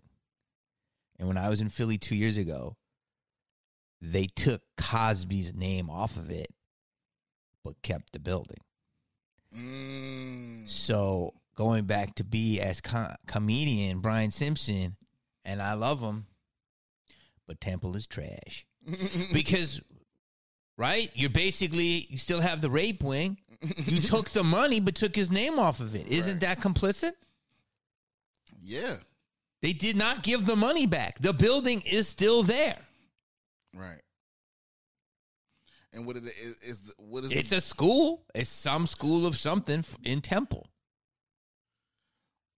is it the woman studies building? No, that's what I'm saying, bro. That's what I'm saying. So there's a lot of fucking. There's a lot of levels to it. Yeah, yeah. I um, Wouldn't that money be? Isn't that blood money? Yeah, man. But that, but but but to be honest with you, man, that's what is that's what being an American is. I agree, but I'm saying is people act like we're this puritanic society and we're fucking not. Right. That's why I got mad at Biden. Going, this isn't America. Yes, it is, dude. We're fucking fucking bashing his head in for their car. Yeah, it's like we see some drone, like we we hear like some drone blew up a a, a school in Yemen, you know, and people are like, that's wrong, that's wrong. You're like, listen, this is to keep the price of iPhones under fifteen hundred dollars. Oh, a hundred percent. Well, you know, some terrorists got to go. Dude, exactly. Every time you text in your phone, all these people tweeting about oppressions are tweeting on an oppressive tool. Yeah, This shit wasn't made under great circumstances. I mean, right.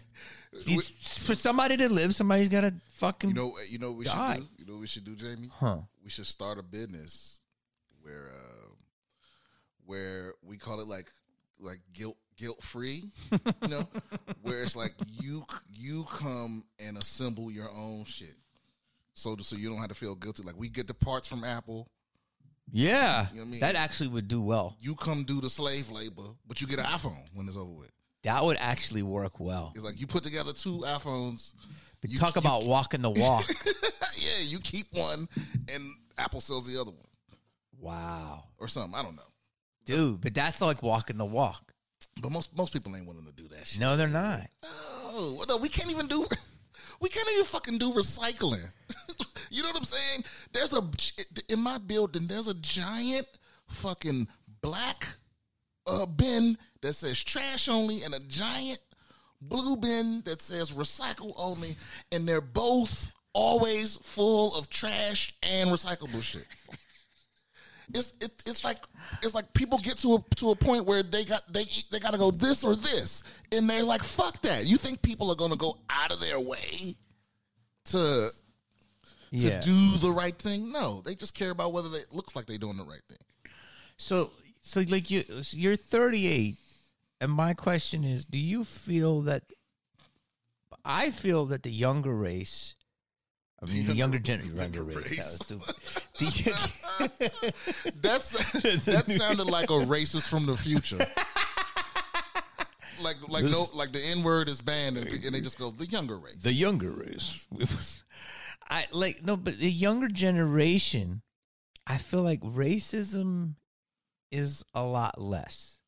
Am I delusional? I feel the younger generation is much more inclusive, but maybe I'm just following rappers hmm. on Fairfax, his Instagram. Maybe I'm following too much, you know, Jaden Smith. Maybe I'm watching too many Drake, but I feel like Tyler the Creator. I do feel like a lot of different people from the younger generation are much more open. No, that's Am I wrong? That's that SoCal fog, man. It is, isn't it? Yeah, because like I've because that happened to me. Like No, because rap, because you understand. So you are hip hop. Now I don't know if you're into hip hop or not, but DC would be considered hip hop. So for me, it was always Brooklyn. You know, so I was from Philly. We had a scene, but it wasn't known. So it was New York. It was the Bridge. It was KRS One. That was hip hop. And when the West Coast opened it up.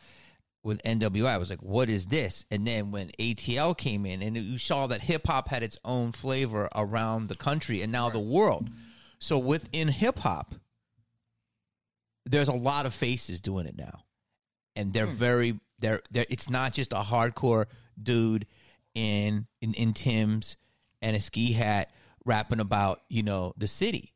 People are rapping about all types of shit, and I feel that in a way is opened up the idea of it made hip hop more open.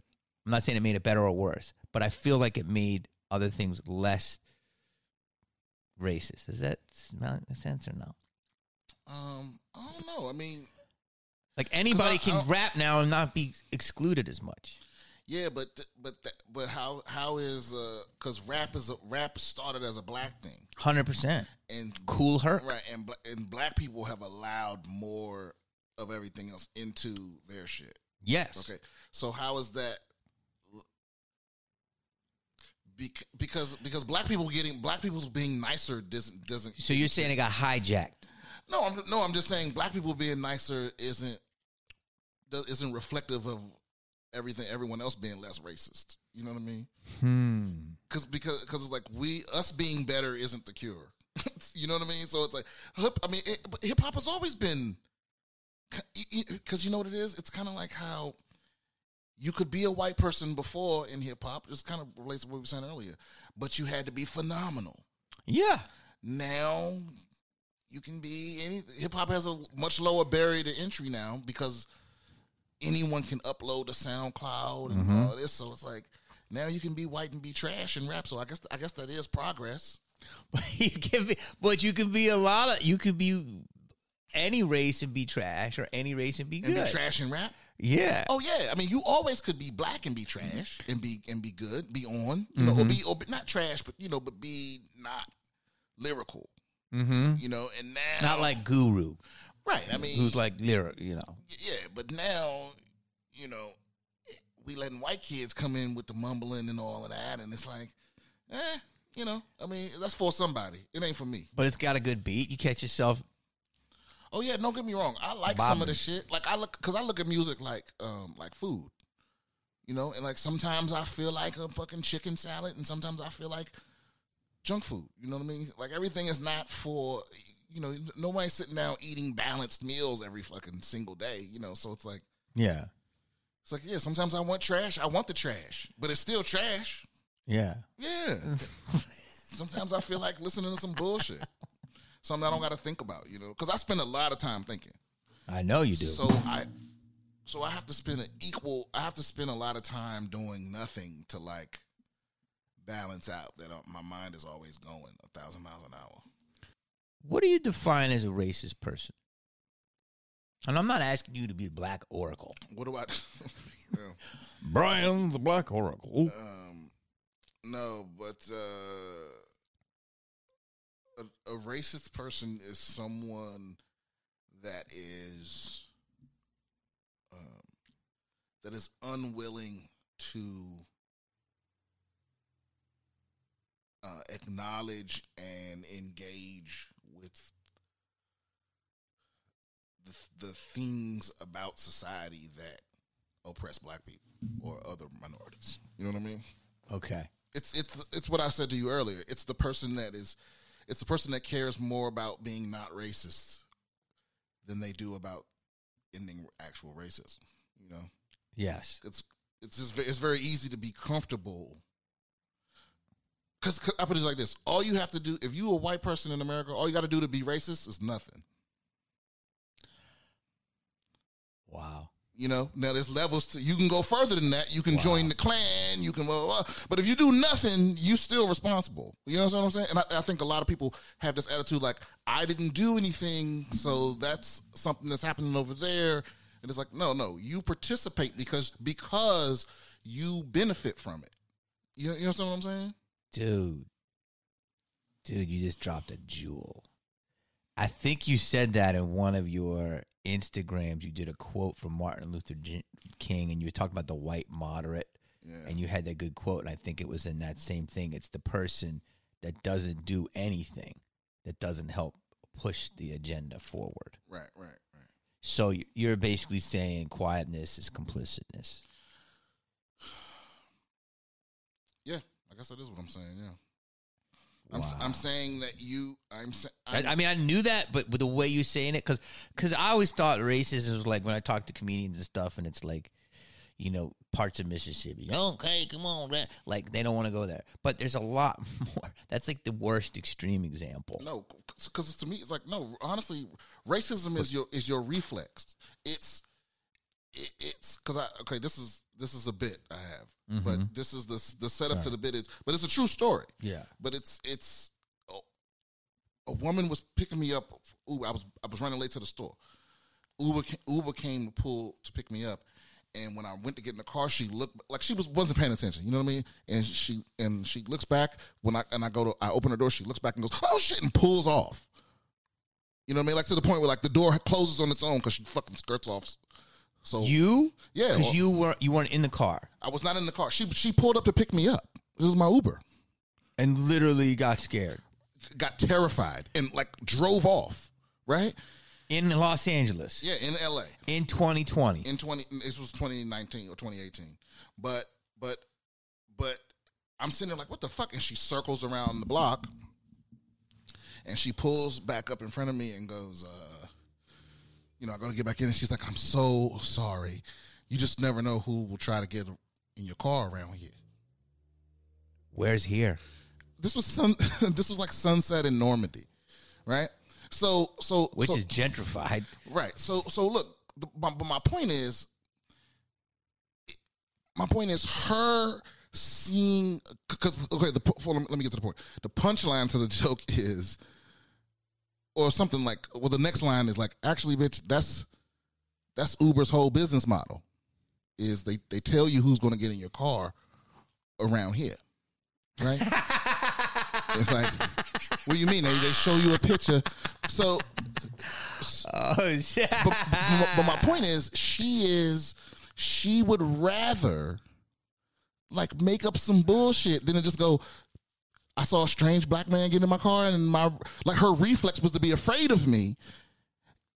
That is the racism, 'cause- and, and why? Right, Hollywood, right? It's because you, and not just white people, black people. Everyone grows up in this country, and we see shit on TV, and it tells you. TV is constantly telling you that black dudes are either athletes or rappers or someone struggling to get out of the ghetto or you know you you get these caricatures because i've met i've been the only because that's another thing living in la a lot of living in la is being the only black person in the room a lot you have to get you have to master that Well, I think there's so Right? many black comics. yeah but you ain't always in the room with comics you know what I mean? Okay. you know it's like it's But like I think I would say LA is very diverse. But maybe I'm ignorant. No la la as a whole is is very diverse but but the show show business isn't Okay, But- I don't want to fuck your yeah, point but, up. but- yeah, but that's that's beside the point. My point is, is that that woman would rather do anything but but admit that that's racism. That like her reaction to me was that way because of her inherent bias, right?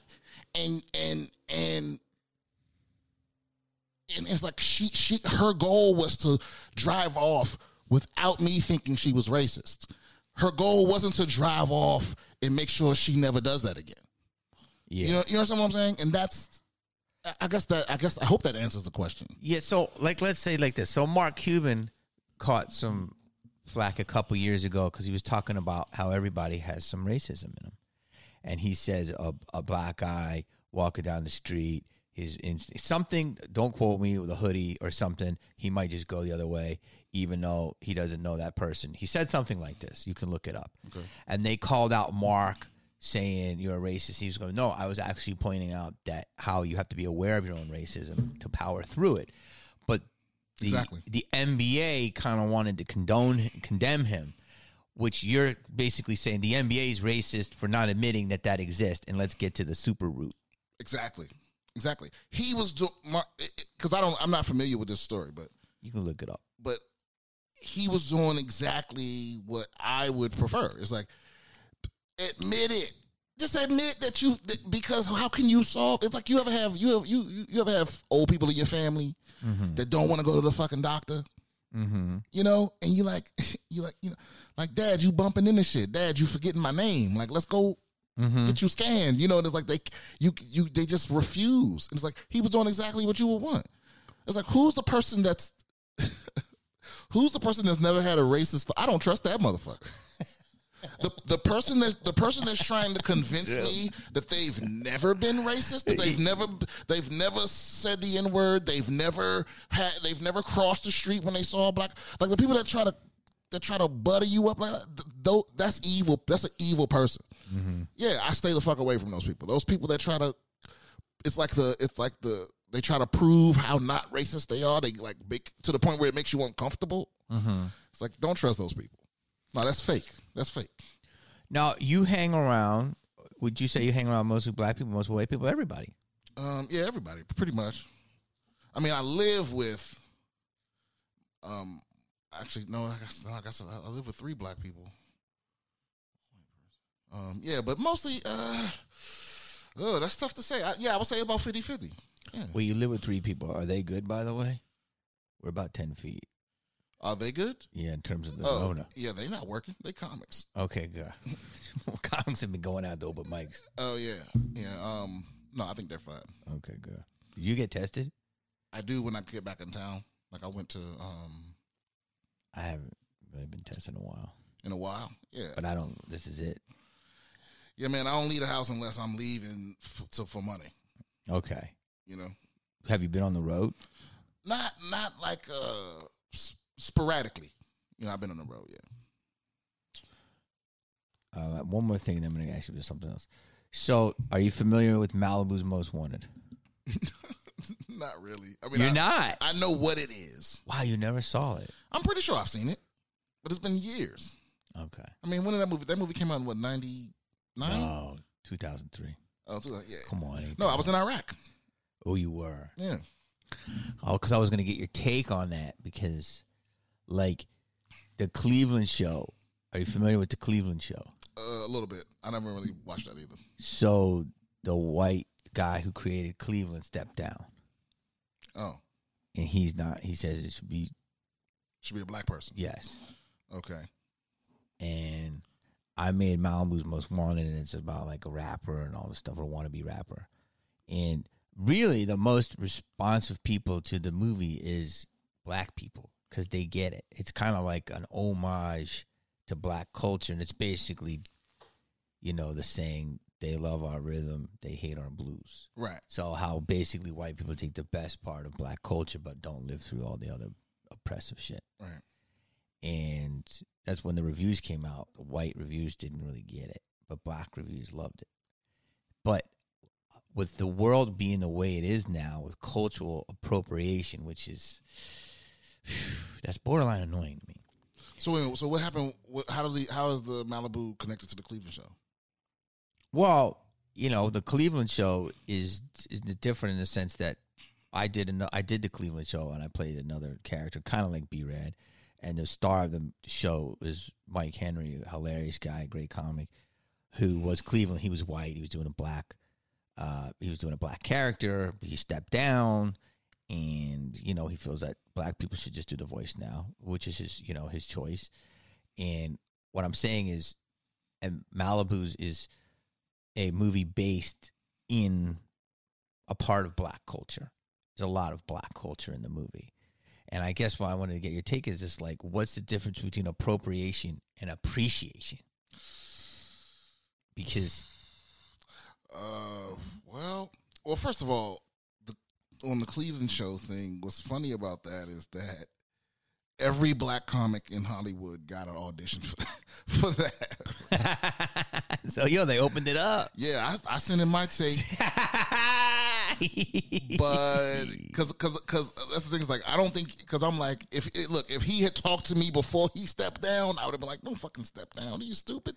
yeah, which I which I know he didn't step down. You know what I mean? I know he was encouraged to think of alternative. You know what I mean? But it was like he didn't want to leave because that doesn't make sense. Mm-hmm. You've been Cleveland for at least fifteen years, right?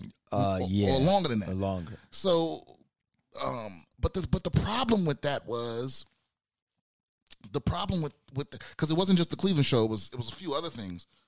But the problem is, I it was I couldn't do a Cleveland voice because Cleveland sounds like a white man doing an impression of a black man, and black people can't do that voice. Wow. At least I can't. I sound like a black man. He sounded like a white man sounding like a black man. Wow. So for me, it was like I just couldn't do the voice, and they were like, "Well, if you can't do the voice, do your own voice." I'm like, "Come on, you're not gonna fucking pick a different voice. That doesn't make that don't make no sense." oh, well, black a black guy is doing it. Is he? But does he sound like Cleveland? He does. Okay, that, that's what I mean. I think like spot on. They just kept it going. Oh yeah, because they it's just like put a black dude there. Because like if, but but but there's no way you go. You're not going to Aunt Viv us with the voice. No one's ever done that. You know what I mean? Yeah. Like you know, how, I don't know if you grew up watching Fresh Prince, but out, out of the blue, Aunt Viv was just a different person. yeah, that happens a few times in different shows. Right, right, and it's like you. Bewitched, the husband changed. Oh yeah, yeah. Well, you can get away with that with a face, but the voice, mm, I don't know. I don't know if that's ever been done. If they just like, oh, it's just a different. No, the Aunt Viv thing was very strange. I actually was weirded out by that. But I understand why they did it, but there was no explanation. Oh well, yeah, but but we just found out recently. Right? Yeah, it was a fight. Yeah, like Will Smith like destroyed her career and So, I don't know, but he, but the fact that like she just shows up as a different lady, you had to like jump on the, you know, the cla- the plausibility train for that. yeah. But the voice, you don't. It's still the same character. It's just it has to be the same voice. though. Well, what they did was they just made her say and do less. yes, it was like she didn't have to do on she didn't have to really be Aunt Viv because she didn't have to do Aunt Viv things. Yeah, because the because the first Aunt Viv was like this Broadway classically trained like actress. So if you if you remember in the beginning when Will Smith wasn't that great of an actor, a lot of the storylines were based around her. Mm-hmm. You know what I mean? So she would she would have these, you know, just great range and all this. But then after they replaced her, the new Aunt Viv didn't really do a lot. Like there was, I don't think there was ever any more episodes that were like about that that centered around her. Mm. You know, so who knows? Who, who knows what it was? But I know that I recently saw Will Smith apologize to her. Yeah, I saw that too. Right, but he didn't give her no money. So I'm like, fuck your apology, bro. If you ruin my career, you owe me money, motherfucker. Don't I don't want your your sorries. Oh, Yeah, pay me, pay me. Cause then then we can apologize. Or, or maybe he did. Maybe they did that behind the scenes or something. But wow. it's like if you cost me money, how you gonna apologize with words? You're keeping it. You're keeping it 101. Um, so do you think comedy is going to come back the same way or different? Uh, it's gonna come back. It's gonna come back with a vengeance. And how? Um, I I just think, I agree with you, but the gathering part? yeah, yeah, it's gonna come back with a vengeance because people don't give a fuck about it. People don't care. Because because here here's the truth. The truth is because this is why I stopped judging people when it came to the COVID shit. Because first of all, it's like the homie checked me like in the beginning of the pandemic. You know what I mean? The homie checked me and was like, "Yo, everybody everybody can't afford to stay home because they haven't done anything to make." Sh- they haven't done anything. They gave uh, uh, uh, this whole pandemic. I think they gave everybody a total of eighteen hundred dollars. Mm-hmm. Come on, bruh. Yeah. That's not even rent for some people in LA No. for one month. No, definitely not. So, so it's like you can't. It's like I can't because I know because I know people that will like, you know, they'll hop on the plane because their mom got sick, and then judge you for hopping on a plane to go to a gig. You know what I mean? But it's like you've just decided that this is where your line is. My line is right here. Mm-hmm. I believe in. I, I'm not a a, a, a, a, a corona denier. I'm not an anti-masker. I'm not. I'm not any of those things. I bel I'm doing everything I can, but I still got to live. Yeah. So it's like I stopped judging people um, in that regard. And and I think I think everyone's line is getting even the most staunch people. Their line is getting smaller and smaller. Like their tolerance Yeah, to dude. stay in the house because because say this goes on. Uh, uh, what am I trying to say? I'm trying to say that everyone has a point in the future where they're going to say, "Fuck this." I'm going outside. You know what I mean? Yeah. For some people, it was six months ago, Yep. right? Yeah. For other people, it's a year and a half from now. But it's like there is a point where you're going to go. I'm not staying in the fucking house anymore. Mm-hmm. You know, and and so you can't judge. I, mean, I guess you can. You can judge people. For That, Huntington Beach, it was the first Taco Tuesday they missed. right, Okay. right. But I mean, you you can judge people that right at the beginning was like, I'm not For trying. Karen's, it's the whole food that she goes to. You know, now for people like me, I'm like, yo, we're 10 and a half and change here. And, you know, I'm seeing small businesses not being able to fucking serve a slice, but I see a huge movie production across the street. Exactly. So it's like, mm. So yeah, you're saying, hey, man, you got to fucking live and you got to do your thing. So you're not going to judge them. I'm I'm just not I'm not gonna have strong feelings about it. Like I'm if you ask me what I think, I'm gonna tell you what I think, but I'm not gonna be I'm not gonna stop somebody in the middle of the street and go, hey motherfucker, you know I? I'm just gonna cross the street. Yes. Yeah, because because like I I don't I don't get to I don't get to decide where that line is for you. Now maybe maybe there's more nuance there. Like I think maybe in, right in the beginning when we know shit about shit, and it was like let's everyone stay in the house and mask up till we figure this shit out. Maybe you could judge people then for just not giving a fuck, but you can't judge people for the line that they've drawn for themselves and their family. You know what I mean? Because you do have a line. You have a reason that you'll leave here and get on a plane. Yeah. You mean or get on a train or walk somewhere, you know. And so what do you who who the fuck are you to tell other people what their reasons are? Exactly. I mean, like, I don't want to get on a plane, but I mean, maybe if the offer was right, Man, it's awful. It's terrifying. yeah, I don't want to fucking do that. Man, yeah. I drive, maybe, but I don't want to perform inside a club right now. no, no. Um but no, I um I did a gig a few months ago and it was like they you know they put in they put in this like new filtration, this triple filtration system, and they had everybody instant tested at the door, and you know they went through it, and they paid me a nice amount, and they went through a lot of trouble to make sure everything was on the up and up. And if you do that, I'll go. You know what I mean? I, I can't go do a gig like somewhere where they're like, "Fuck COVID." What is that? It's a hoax. I can't. I can't do that. Were you the headliner? Um, no, it was like it was like there was actually three of us, and we all did twenty. What what state? It was Montana. Okay. Yeah, it was a ski. It was a ski town in Montana. Um, And you did you did how many shows? uh, well, we we were originally scheduled for six shows, but we only I only ended up doing two. Yeah, because but that's cool. Well, yeah, they got the the airport got like snowed out or like because up there they get weird weather sometimes, and they got like the, once in a lifetime. Was it Bozeman? It was Bozeman. That that was the airport I flew into was Bozeman, but it was like it got fro. They got frozen fog on the ground, and they didn't let any planes land because you couldn't see more than five feet or something. Yeah, that's I I love performing up there. Yeah, it was nice. And I mean that's probably a cleaner environment. Yeah, and they treat you good. They treat you good, and, and I think they before I went there, I think they'd only had hundred cases of COVID or something. Like like it. Oh shit! It had gone down from the from you know the previous weeks to like hundred and something. Yeah. But You bet you about to stymie that cough. Bro. no, but like I said, like I said, I had to make money. I've been I've I've been in the house this whole pandemic, Yeah. living off living off my savings. Yeah. You know what I mean? And it's like I can't keep I can't do that indefinitely.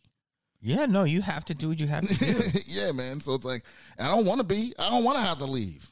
But but anyway, when this is all over with, people are starving. A thousand percent. I'm just wondering how close people are going to be allowed and all this stuff. And I don't think people think, oh, in the summertime. No, it's not going to happen. All right, guys, since I've been doing these videos, I got my first sponsor a new hand sanitizer. I want to talk to you about this video sponsored to you by Jizzoff. Now you're laughing. You go, what the? What's Jizzoff? You doing porn? No. Jizzoff is a new sanitizer company. Their motto is jizz off because it's funny. They came to me because, like, you know, I have Jizzy TV on Roku, and like, you know, people used to call me Jizzy. Is my nickname. It's like a rap thing. But their motto is that the world is covered in germs, and now more than ever, we have to get rid of the germs, the schmutz, the schmegma, or as these two ladies who invented it call it, jizz. And it doesn't have to mean that. It could just mean like jizz is the new germs. That's their motto. It smells really good, like kind of like fresh, like fabric softener, and it's got a lot of oils in it. So I don't know if you notice this, but when I use the other stuff, my shit gets dry. It's soft. It smells good. It doesn't leave your hands dry. And uh, they also have masks, you know, jizz off. That'd be great. You walk in the supermarket. Jizz off, man. Hey. A funny sanitizer that's really, actually really good and works. The link is uh, right here in the description. Listen, get rid of the germs, get rid of the dirt, in these crazy times, jizz it off. Now, once that get out there, people want people want to treat it like the flu, like Dude. flu season. Fifty percent of the people don't want that, But but and I gotta be careful to not say that because you get banned, bro. Yeah. You want the I, man, I want them. I want them to load that shit into a shotgun and blast me with it. That's interesting. Someone who's worked for our government who has inside knowledge. Okay, Yeah, well, because I mean, listen, I know there's a lot nine of, months of testing, dude. There's a lot of It's Fifteen years, generally. Nine months, bro. yeah, but we ain't, I ain't got 15 years. I know, but what I'm saying is, like my sister got it. She's on the front lines, but that's a person that like comes out of a burning building. and Goes, you see that? That's crazy. Mm-hmm. Like nothing's gonna take her down. But like it's, I mean, She, she got both her shots. she did one, Oh, okay. and she's been texting me. She's like, I'm fine. But that's her, and she's like an iron woman. Yeah, I mean, because I, I I know the risks. You know what I mean? But but, But the- do you? Do you believe any of the conspiracies? no, I don't believe Nothing. any of the cons- Nothing. any of the conspiracies. yeah. Do you know what they are? Okay, well, break them down for me. Okay, how can I say this without getting in trouble? Because you get in trouble, they, they look for words. I'm serious. But dude, you see people are getting canceled, bro. You've thrown off the internet. So, I mean, I've only seen that happen to Trump. dude, there's tons of people being deplatformed all over, bro. Off all platforms. all dude people are getting thrown off of patreon. People are getting thrown off of linkedin. People are getting thrown off of paypal bro. Bro Okay, all right, all right. it's fucking you still got to play within the system. I mean Yeah, you're right. it's crazy. So and that they because they say this information is not true and they have the big book of facts. Right? so the critical thinking i agree with you in the streets keep it real the respect is there but it's the streets paying the bills. Literally the only way you can't get canceled is if you can get your message out to people and they'll show up anywhere you want and you sell 500 tickets and everybody knows where brian's going to be. That is the true power of non-cancellation the audience sticking with you. But how do you get the message to the audience when people are getting canceled? There's a lot of you can look into this. Hmm. So my thing is with this stuff what you're saying is okay there's one theory that i'm going to call it something else that this thing they're talking about giving you could make you sterile. Do you believe that? No, why not? There's no evidence. there's no evidence that it just started. Yeah, no, but but I mean, see the people that start the people that you believe we're you believe we're at full capacity on the earth that the Earth is at full capacity. I don't think so because there's a lot of people that have a lot of land and there's a lot of people stacked up and they can spread it out and people will all have a nice yeah, no, chunk. no, no. I don't think there's. But do you but do you hear those theories all the time that we're at fucking overpopulated? You've heard that term. I've heard that term, but I haven't heard anyone say that we're there. I've heard people say we're we will be there soon. All right, there's a there's a lot of there we're there. Okay. That's what the climate crisis is saying. So okay, you don't think that is uh, truthful at all? No, I don't. I don't have no evidence for that. You know, I just have because because you got to understand every that I that you ever hear, it started with a mistrust that existed before the theory came to be. So it's like you don't trust the government, which is why you're you're susceptible to believe these things, right? Be- Because there, no one's ever shown me something that's saying, you know, it, it- it's not like some defector scientist has come Well, out and been like, they wanted me to cover this up, but it shrinks your balls. You know what I mean? No, but there has been. You just have to go deep down the rabbit hole. But okay, let me ask you okay. this: Where's the mistrust come from? Oh, because they lie. Out of the air No, no, no, you no. You have every right to be suspicious of the government. Uh, I mean, or anything? yeah, as am I. I'm suspicious of them too, but I'm also weary of people that use my to try to use my suspi- suspicion against me. You know, because because it's it's levels to the shit, right? Like like Alex Jones is the king conspiracy theorist, right? But then there's but then there's a conspiracy that he is part of a conspiracy to make look crazy. A psyop. Right. He's a he's a he's a false living false flag. Yeah. So 100%. so it's like I mean they all out there and I entertain them, but at the same time it's like everything that could do to you, COVID could do to you How do you know? because there's evidence of that. You know what I mean? There's not only like records being kept, but there's also people that that are you know that have had it and had the things happen to them, like long term effects of COVID. You know, so it's like I to me when I weigh the difference, I'm like I, I'm gonna try that vaccine, dog. I'm not saying you shouldn't, and you can do whatever you want. But I'm saying, well, we're on two different subjects. But you know, Hank Aaron just passed, Right. and they say it was because they didn't put it. It was, but a lot of people say it was. The killed him. Dude, he two weeks later he's dead, I mean, yeah, but and he got a shot to sh- like encourage the people to do it. I'm willing to take that risk, bro. You know, listen. No, I'm not saying you shouldn't. Viagra can make you blind. Did you know that? No, but I don't doubt it. Viagra, Viagra can make you go blind. Mm-hmm. It- it- it's a very, very small percentage of people, right? But the second my dick isn't at 100%, I'm making Viagra smoothies. Yeah. Yes. You know what I'm saying? It's like, I'm willing to roll the dice, man. I'm, t- you know. Or know. I'm not saying you shouldn't or not. I'm just saying is what do you believe? Are you entertaining? Are you willing to entertain an outside thought? So, do you know what? um Oh fuck! You know what nanotechnology is? Yeah, yeah. Do you believe that there could be? There's another theory. There could be nanotechnology to kind of straight up be inside. Well, that's definitely possible. Okay. But here's the thing: the t- the pe- the sort of people that would benefit from that kind of thing, there are way more efficient ways to get that in you. They, you know, they could just put it in the water supply. You know, I mean, there's way more. There's way. It's, there's way more. That's a good. That's a very good alternative theory right there. Well, well, I just mean there's more efficient ways to c- commit this sort of conspiracy. Like, um, you know, it's like I got a friend that's like real big on the chemtrails thing, but it's like, but I'm like, the politicians breathe in that same air though. You know what I mean? So it's like, why would they put shit in the air if they got to breathe? I don't know. I'm. I just want to uh, to go outside and like, look. Don't get me wrong. If I saw something from a reputable source that was like the is dangerous, and it probably is. It's in year in some years we gonna find out. I know Yeah, yeah. But I'm willing to roll the dice. you are. Yeah. I don't think it's bad that you're saying this. I'm now I'm more on the conspiracy thing of like because you're such an open-minded person. When you said they started as a mistrust, and I go, and where did that mistrust come from?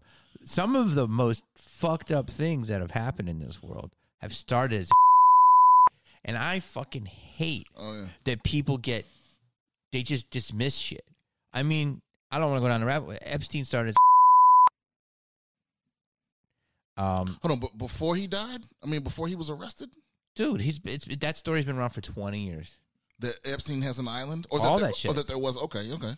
And do you know the, the, the Tuskegee, not airmen? Do you know about the Tuskegee experiment? I just had another person on, where they gave There's X a- amount of black people syphilis. There's a movie about it called Miss Evers Boys. Exactly. Yeah, Laurence Fishburne. Yeah. Um. That was fucking real. Yeah, that definitely fucking happens. So you know what I'm saying? MK Ultra. You know about that? Yeah. I mean, that is real. So- Co COINTEL Pro is real. yes. So there's But see, but, but think so about those think- are think- four things that started as you're crazy No, but look- now real. But look though, COINTEL Pro. what is that one? That was that was when the F, when the FBI was trying to infiltrate, uh, like the Black Panthers. Martin and- Luther King. right? And, they tried to expose his personal well, life. but also like the Black Panthers and the and the Crips, and and what they what they were doing was they were convincing they they were infiltrating these groups and trying to convince each group that there was conspiracy against them from the other group. Dude. So it was like that's what I mean is it's like there, yeah these there's conspiracies and there's possibilities, but then there's also it's like it's almost like it's like if I know how you're going to react, I can control your your action. But what, what I'm saying is you. But okay, the crack game. Really quick before I forget, Rick Ross. Okay. Yes or no? Because you already you already posted about the poppy fields. So oh, Okay, you lost me. okay, Rick Ross, freeway Rick Ross. There's always that theory that the government was putting crack in the inner cities. Oh, Yes okay, no? okay, okay, okay. Yes or no? Yes, A thousand percent. yeah. Right? I mean, why is every liquor store? I mean, Boys in the Hood was a documentary, dude. You Yeah. agree with that, right? Yeah, yeah, yeah. So that was a one time a conspiracy. It's not proven to this day. They think this crack just happened naturally. Didn't they? Didn't they admit it though? I don't think so. Okay. Yeah, I think they admitted it. But that was a conspiracy. Right. And do you so the poppy fields is what in Afghanistan is that there's a there's a group of soldiers always in these poppy fields guarding the poppy fields and that the government is somehow involved in the heroin trade. Do you believe that? Oh, see, I, I think you posted that. I never heard. No, no, no. I never heard that. But I wouldn't be surprised. Then dude, there's six theories that are crazy that you're all believed in. but- so you believe in this. Sh- No, no, no. I'm not saying that no conspiracy is ever. I hate that correct. that's the word conspiracy though. Yeah, because I, I think that word is is Overused. It's right. It's overused. It's not really well defined. But you know, any the two of us could be conspiring. You know what I mean? Mm-hmm. So yeah, this the world runs on conspiracies, conspiracies, right? But it's Mm-hmm. like conspiracy. But there's like, but there's a there's a there's a levels. You know what I mean? There's things that like actually happened, and then there's things that p- are probably true. And then there's shit that is crazy than the motherfucker. And then there's shit that is like, bro, you need to get back on your meds. You know what I mean? yeah, I know. This. and so I'm just I'm I'm I'm I'm terrified of being in this category. You know, I'm terrified of being in the very crazy world. So and, and, and maybe more, you know, maybe there is shit I'm overlooking in in the process. all I want to say is this: is that, and then I got one more thing, and I'm gonna let you go because I know you're busy. But I can't forget this. See, the genie is out of the bottle. Okay, so the internet, when it started, the internet started in the '70s, and it was a it was a government project. Okay. and it was a way, literally, for a computer to talk to another computer, and it was a military op. And in the '90s, literally in our own country, right here in our backyard, up in Stanford and Berkeley, they started going, okay, we can implement this. It was a scholastic thing hmm. where schools could talk to each other and share papers. And then, hence, boom, those guys were like, this can be used for fucking selling fucking toilet paper. And boom, the internet was born. With that, That's when Jeff Jeff Bezos started working harder than all of us. yeah, right. So all of that borns basically the fourth industrial revolution, which is insanity, or maybe it was the third, and the fourth is coming out with AI. So you have this new revolution. AI is terrifying. Well, okay, we can talk about that, but so hold that thought. So we have this new thing, and with it, the genie is right. So it's what's happening right now as we speak. Are you familiar with the whole GameStop thing? No, no. I, I mean, I woke up this morning; it was everywhere. But So the GameStop is a brilliant thing that happened. So basically, a bunch of gamers, which is the hardcorest community on the internet, they go deep in Reddit. They're called the fucking floor lords, I think, and basically trading floor. Millions of guys got together and they got their stimmies, right? Okay. But it's like how powerful is 10 million people with 600 bucks? And so they started piling in the stocks that were highly shorted. So they like GameStop, but also GameStop was so shorted that in order to do a short, it's hard to explain, but basically when the shorter is getting fucked, they have to buy more stock to get out. And by doing that, it makes the price go up. They fucking gamified the system and fucking the stock went from five dollars to three fifty in about a week. It's insane. And the Wall Street is losing its fucking mind.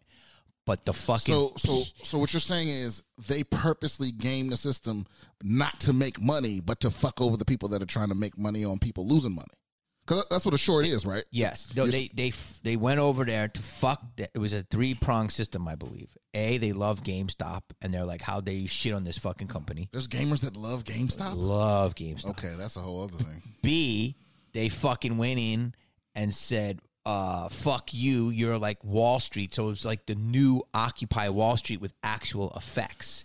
They occupied it and see they made money in the process. They the one guy made millions, right? So they you're able to rig the system. If you have enough people on one side and you put it, you say five million people get together, we're all going to buy this. Forget it. So they're doing it with AMC right now. A movie theater in a pandemic was up 201% today. It's insane. So that is like a new form of power like we've never seen, right? And it's the internet.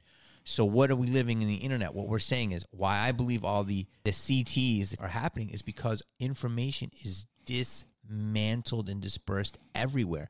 And maybe out of the corner of the internet, somebody's saying something that they could never get their voice heard and it kind of creeps out. And then there might be a little bit of truth to it. So that's why I don't think it's ever going to stop. It's only going to get bigger. No. Okay.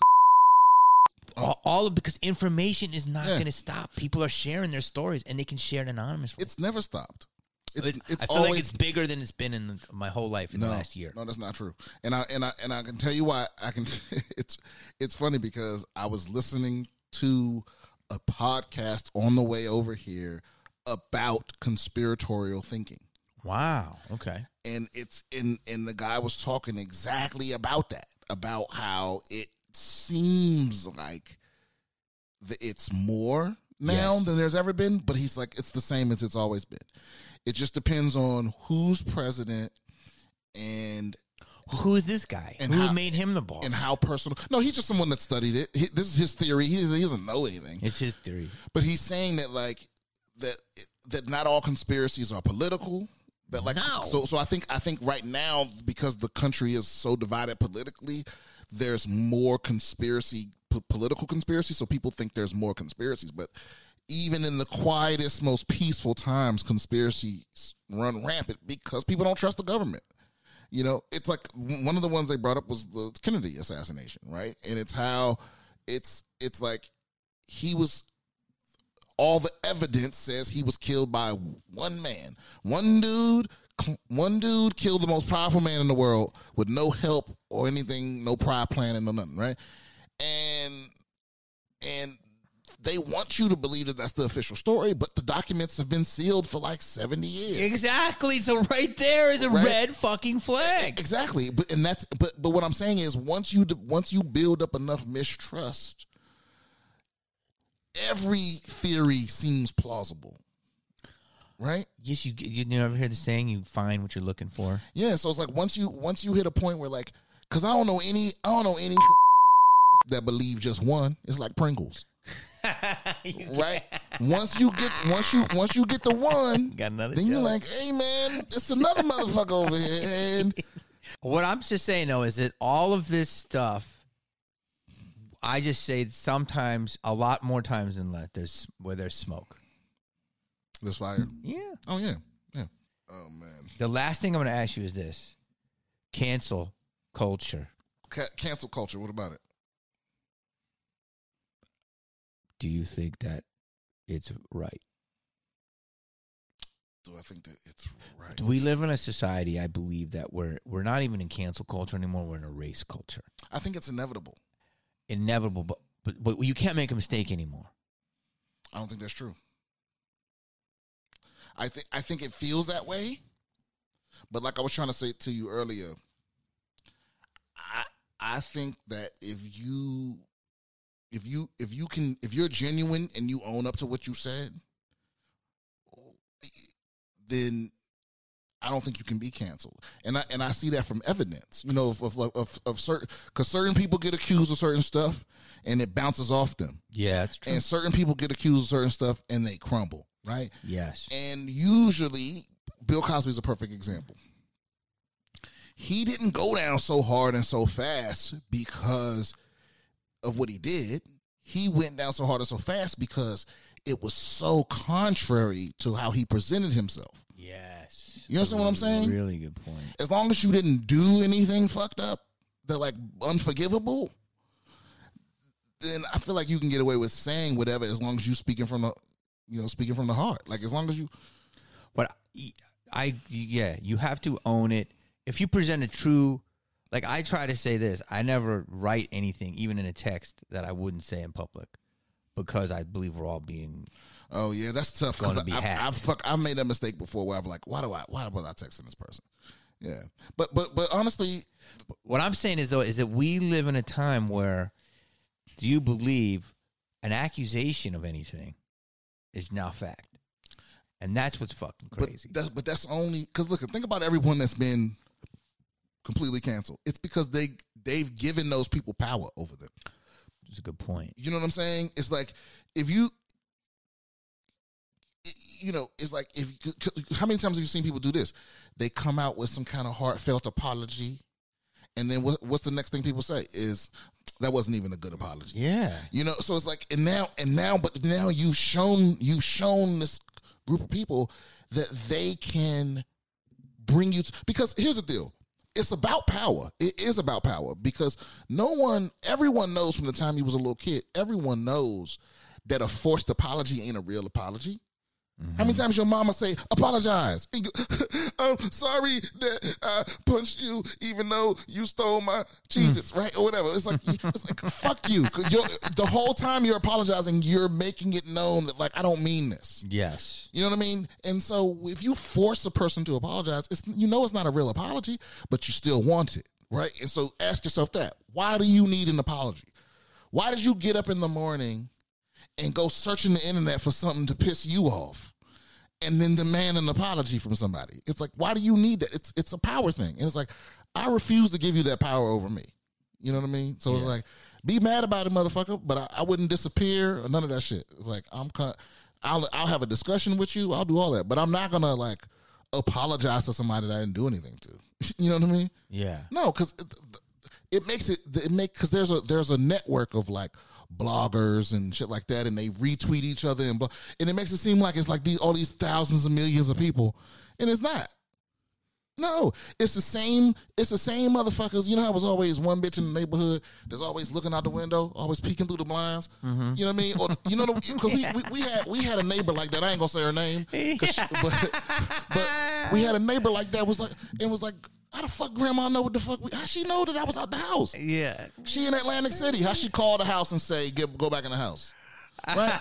it's like, oh, it's because fucking Miss Davis is over there being fucking nosy. Yeah. And It's like, but now those people have groups. They have groups that can- it, it's no different than like um like um you know like people that like to like kidnap people and and skin them and shit. It's like now they have wives. You know what I mean? And they have they have subreddits. You know, so it's like they get to belong to a community, and they ho- they all just get off on eating people up, and and and they get to disguise it as activism. It's it's narcissism dressed up as activism. And so they get they get to disguise their narcissism, but nothing worse than a narcissist with a cause. You know what I mean? wow. And that's all it really is. It's like I refuse to. Ba- now listen, if I legitimately hurt a motherfucker, I'm I'm willing to apologize. I'm not one of those people that's like I never say sorry. You know, but but uh, but bitch, you don't know me. You woke up yesterday and and went to read something that I wrote five years ago, just so you could get mad. Mm-hmm. It's like you. That's your problem. Mm-hmm. Yeah, you addicted to punishment. Some kind of you know masochist, sadomasoch. I don't know what it is. Narcissism dressed up as activism. Yeah. That's fucking. You got to recognize that shit when you see it, man, because it's a lot of people in the. Would you say most cancel culture is that? Mm, Ooh, a lot. I mean, yeah, a lot of a lot of it is that. It's it's just community. It's it's when people when people don't power power corrupts, you know. So it's like, especially when people ain't, you know, power's like money. You know what I'm saying? You you see a motherfucker that ain't never had money get money all of a sudden, Mm-hmm. it ruins them.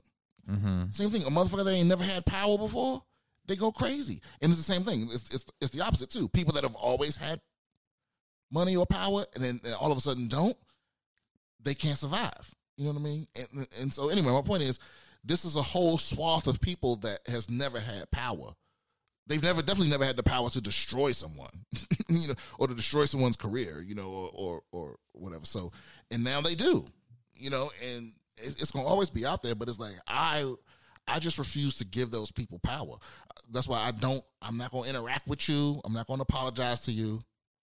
I mean, not that I, and I don't think I say anything truly all that controversial, but I'm saying what I really think. Yeah. You know, which and I'm I'm always open to new information, people trying to change my mind. I'm I'm always open to that, but but uh but all of these people like just wake up every day and go, "Oh, you know, what's trending? Who's who's mad at who are we mad at today?" You see tweets like that. Yeah. Who we mad at today? It's like, "What? You don't got nothing else to do? it's so true. Who are we mad at?" How you get mad as a group? It's so fucking true, dude. It's Yeah, the beehive. They don't survive without the hive. yeah, man. Yeah, man. But hold on. But let's to clarify, we are not talking about Beyonce. Beyonce fans. Never. No, We love never. We no, we them. love Beyonce. Yeah, I don't know. That's that is the one group I'm afraid of. Yeah, dude. If they come for your neck, bro, it's a wrap. I don't. Yeah. Do not. Do not talk shit about Beyonce. I'd rather talk about the government. Yeah. Yeah. Yeah. I agree with you, dude. Yeah, don't. Dude, I appreciate this, man. I really do. I, and it was great getting your. I just wanted to pick your brain. So you want to hit him? Tell him. Tell him what. What are you working on? Hit him with your socials. And Um, do you have a pod? I do. What's it called? It's called BS with Brian Simpson. And is it just you? It's just me. Yeah. I've I, only I've only had a couple of guests because I do it. I do it all myself. I know. I feel like that. I like to get a lot of solo, but then sometimes I just get sick of. Like, and I'm like, I need to bounce stuff. I didn't even know you did this. How many episodes are you deep in this? This is 26. Oh, okay. Wow. Okay. Yeah. But it's been. I'm just starting. I mean, it's, it was on and off for like two years. It's a lot of fucking work, dude. It is. Yeah. But I do believe that this is the new welcome mat. This is the new Twitter. You gotta have it. Yeah. It's it's a net. It's a net to catch fans that like go by you. If everything goes to shit and I can sell 80 tickets a night off of this, I'm living. Yeah. And and I feel like it's a good way to come up with bits and stuff. Hundred percent. Yeah. So you're so hit them with your socials. Uh, all my socials are BS Comedian. Okay. Is, uh, All the places. Yeah, Twitter, Instagram. Um, yeah, that's it. But then, then the the podcast is BS with Brian Simpson. That's on all platforms. Okay. And uh, and uh, that's about it. No, I'm working. I, I can't say what I'm working on. Really? That's good then. All right. Dude, great talking to you, man. Go check him out, guys. This was a marathon. Yeah, thanks for having me. I loved it, man. Thank you. Say goodbye to your credit card rewards. Greedy corporate mega stores, led by Walmart and Target, are pushing for a law in Congress to take away your hard earned cash back and travel points to line their pockets. The Durbin Marshall credit card bill would enact harmful credit card routing mandates that would end credit card rewards as we know it. If you love your credit card rewards, tell your lawmakers hands off my rewards. Tell them to oppose the Durbin Marshall credit card bill.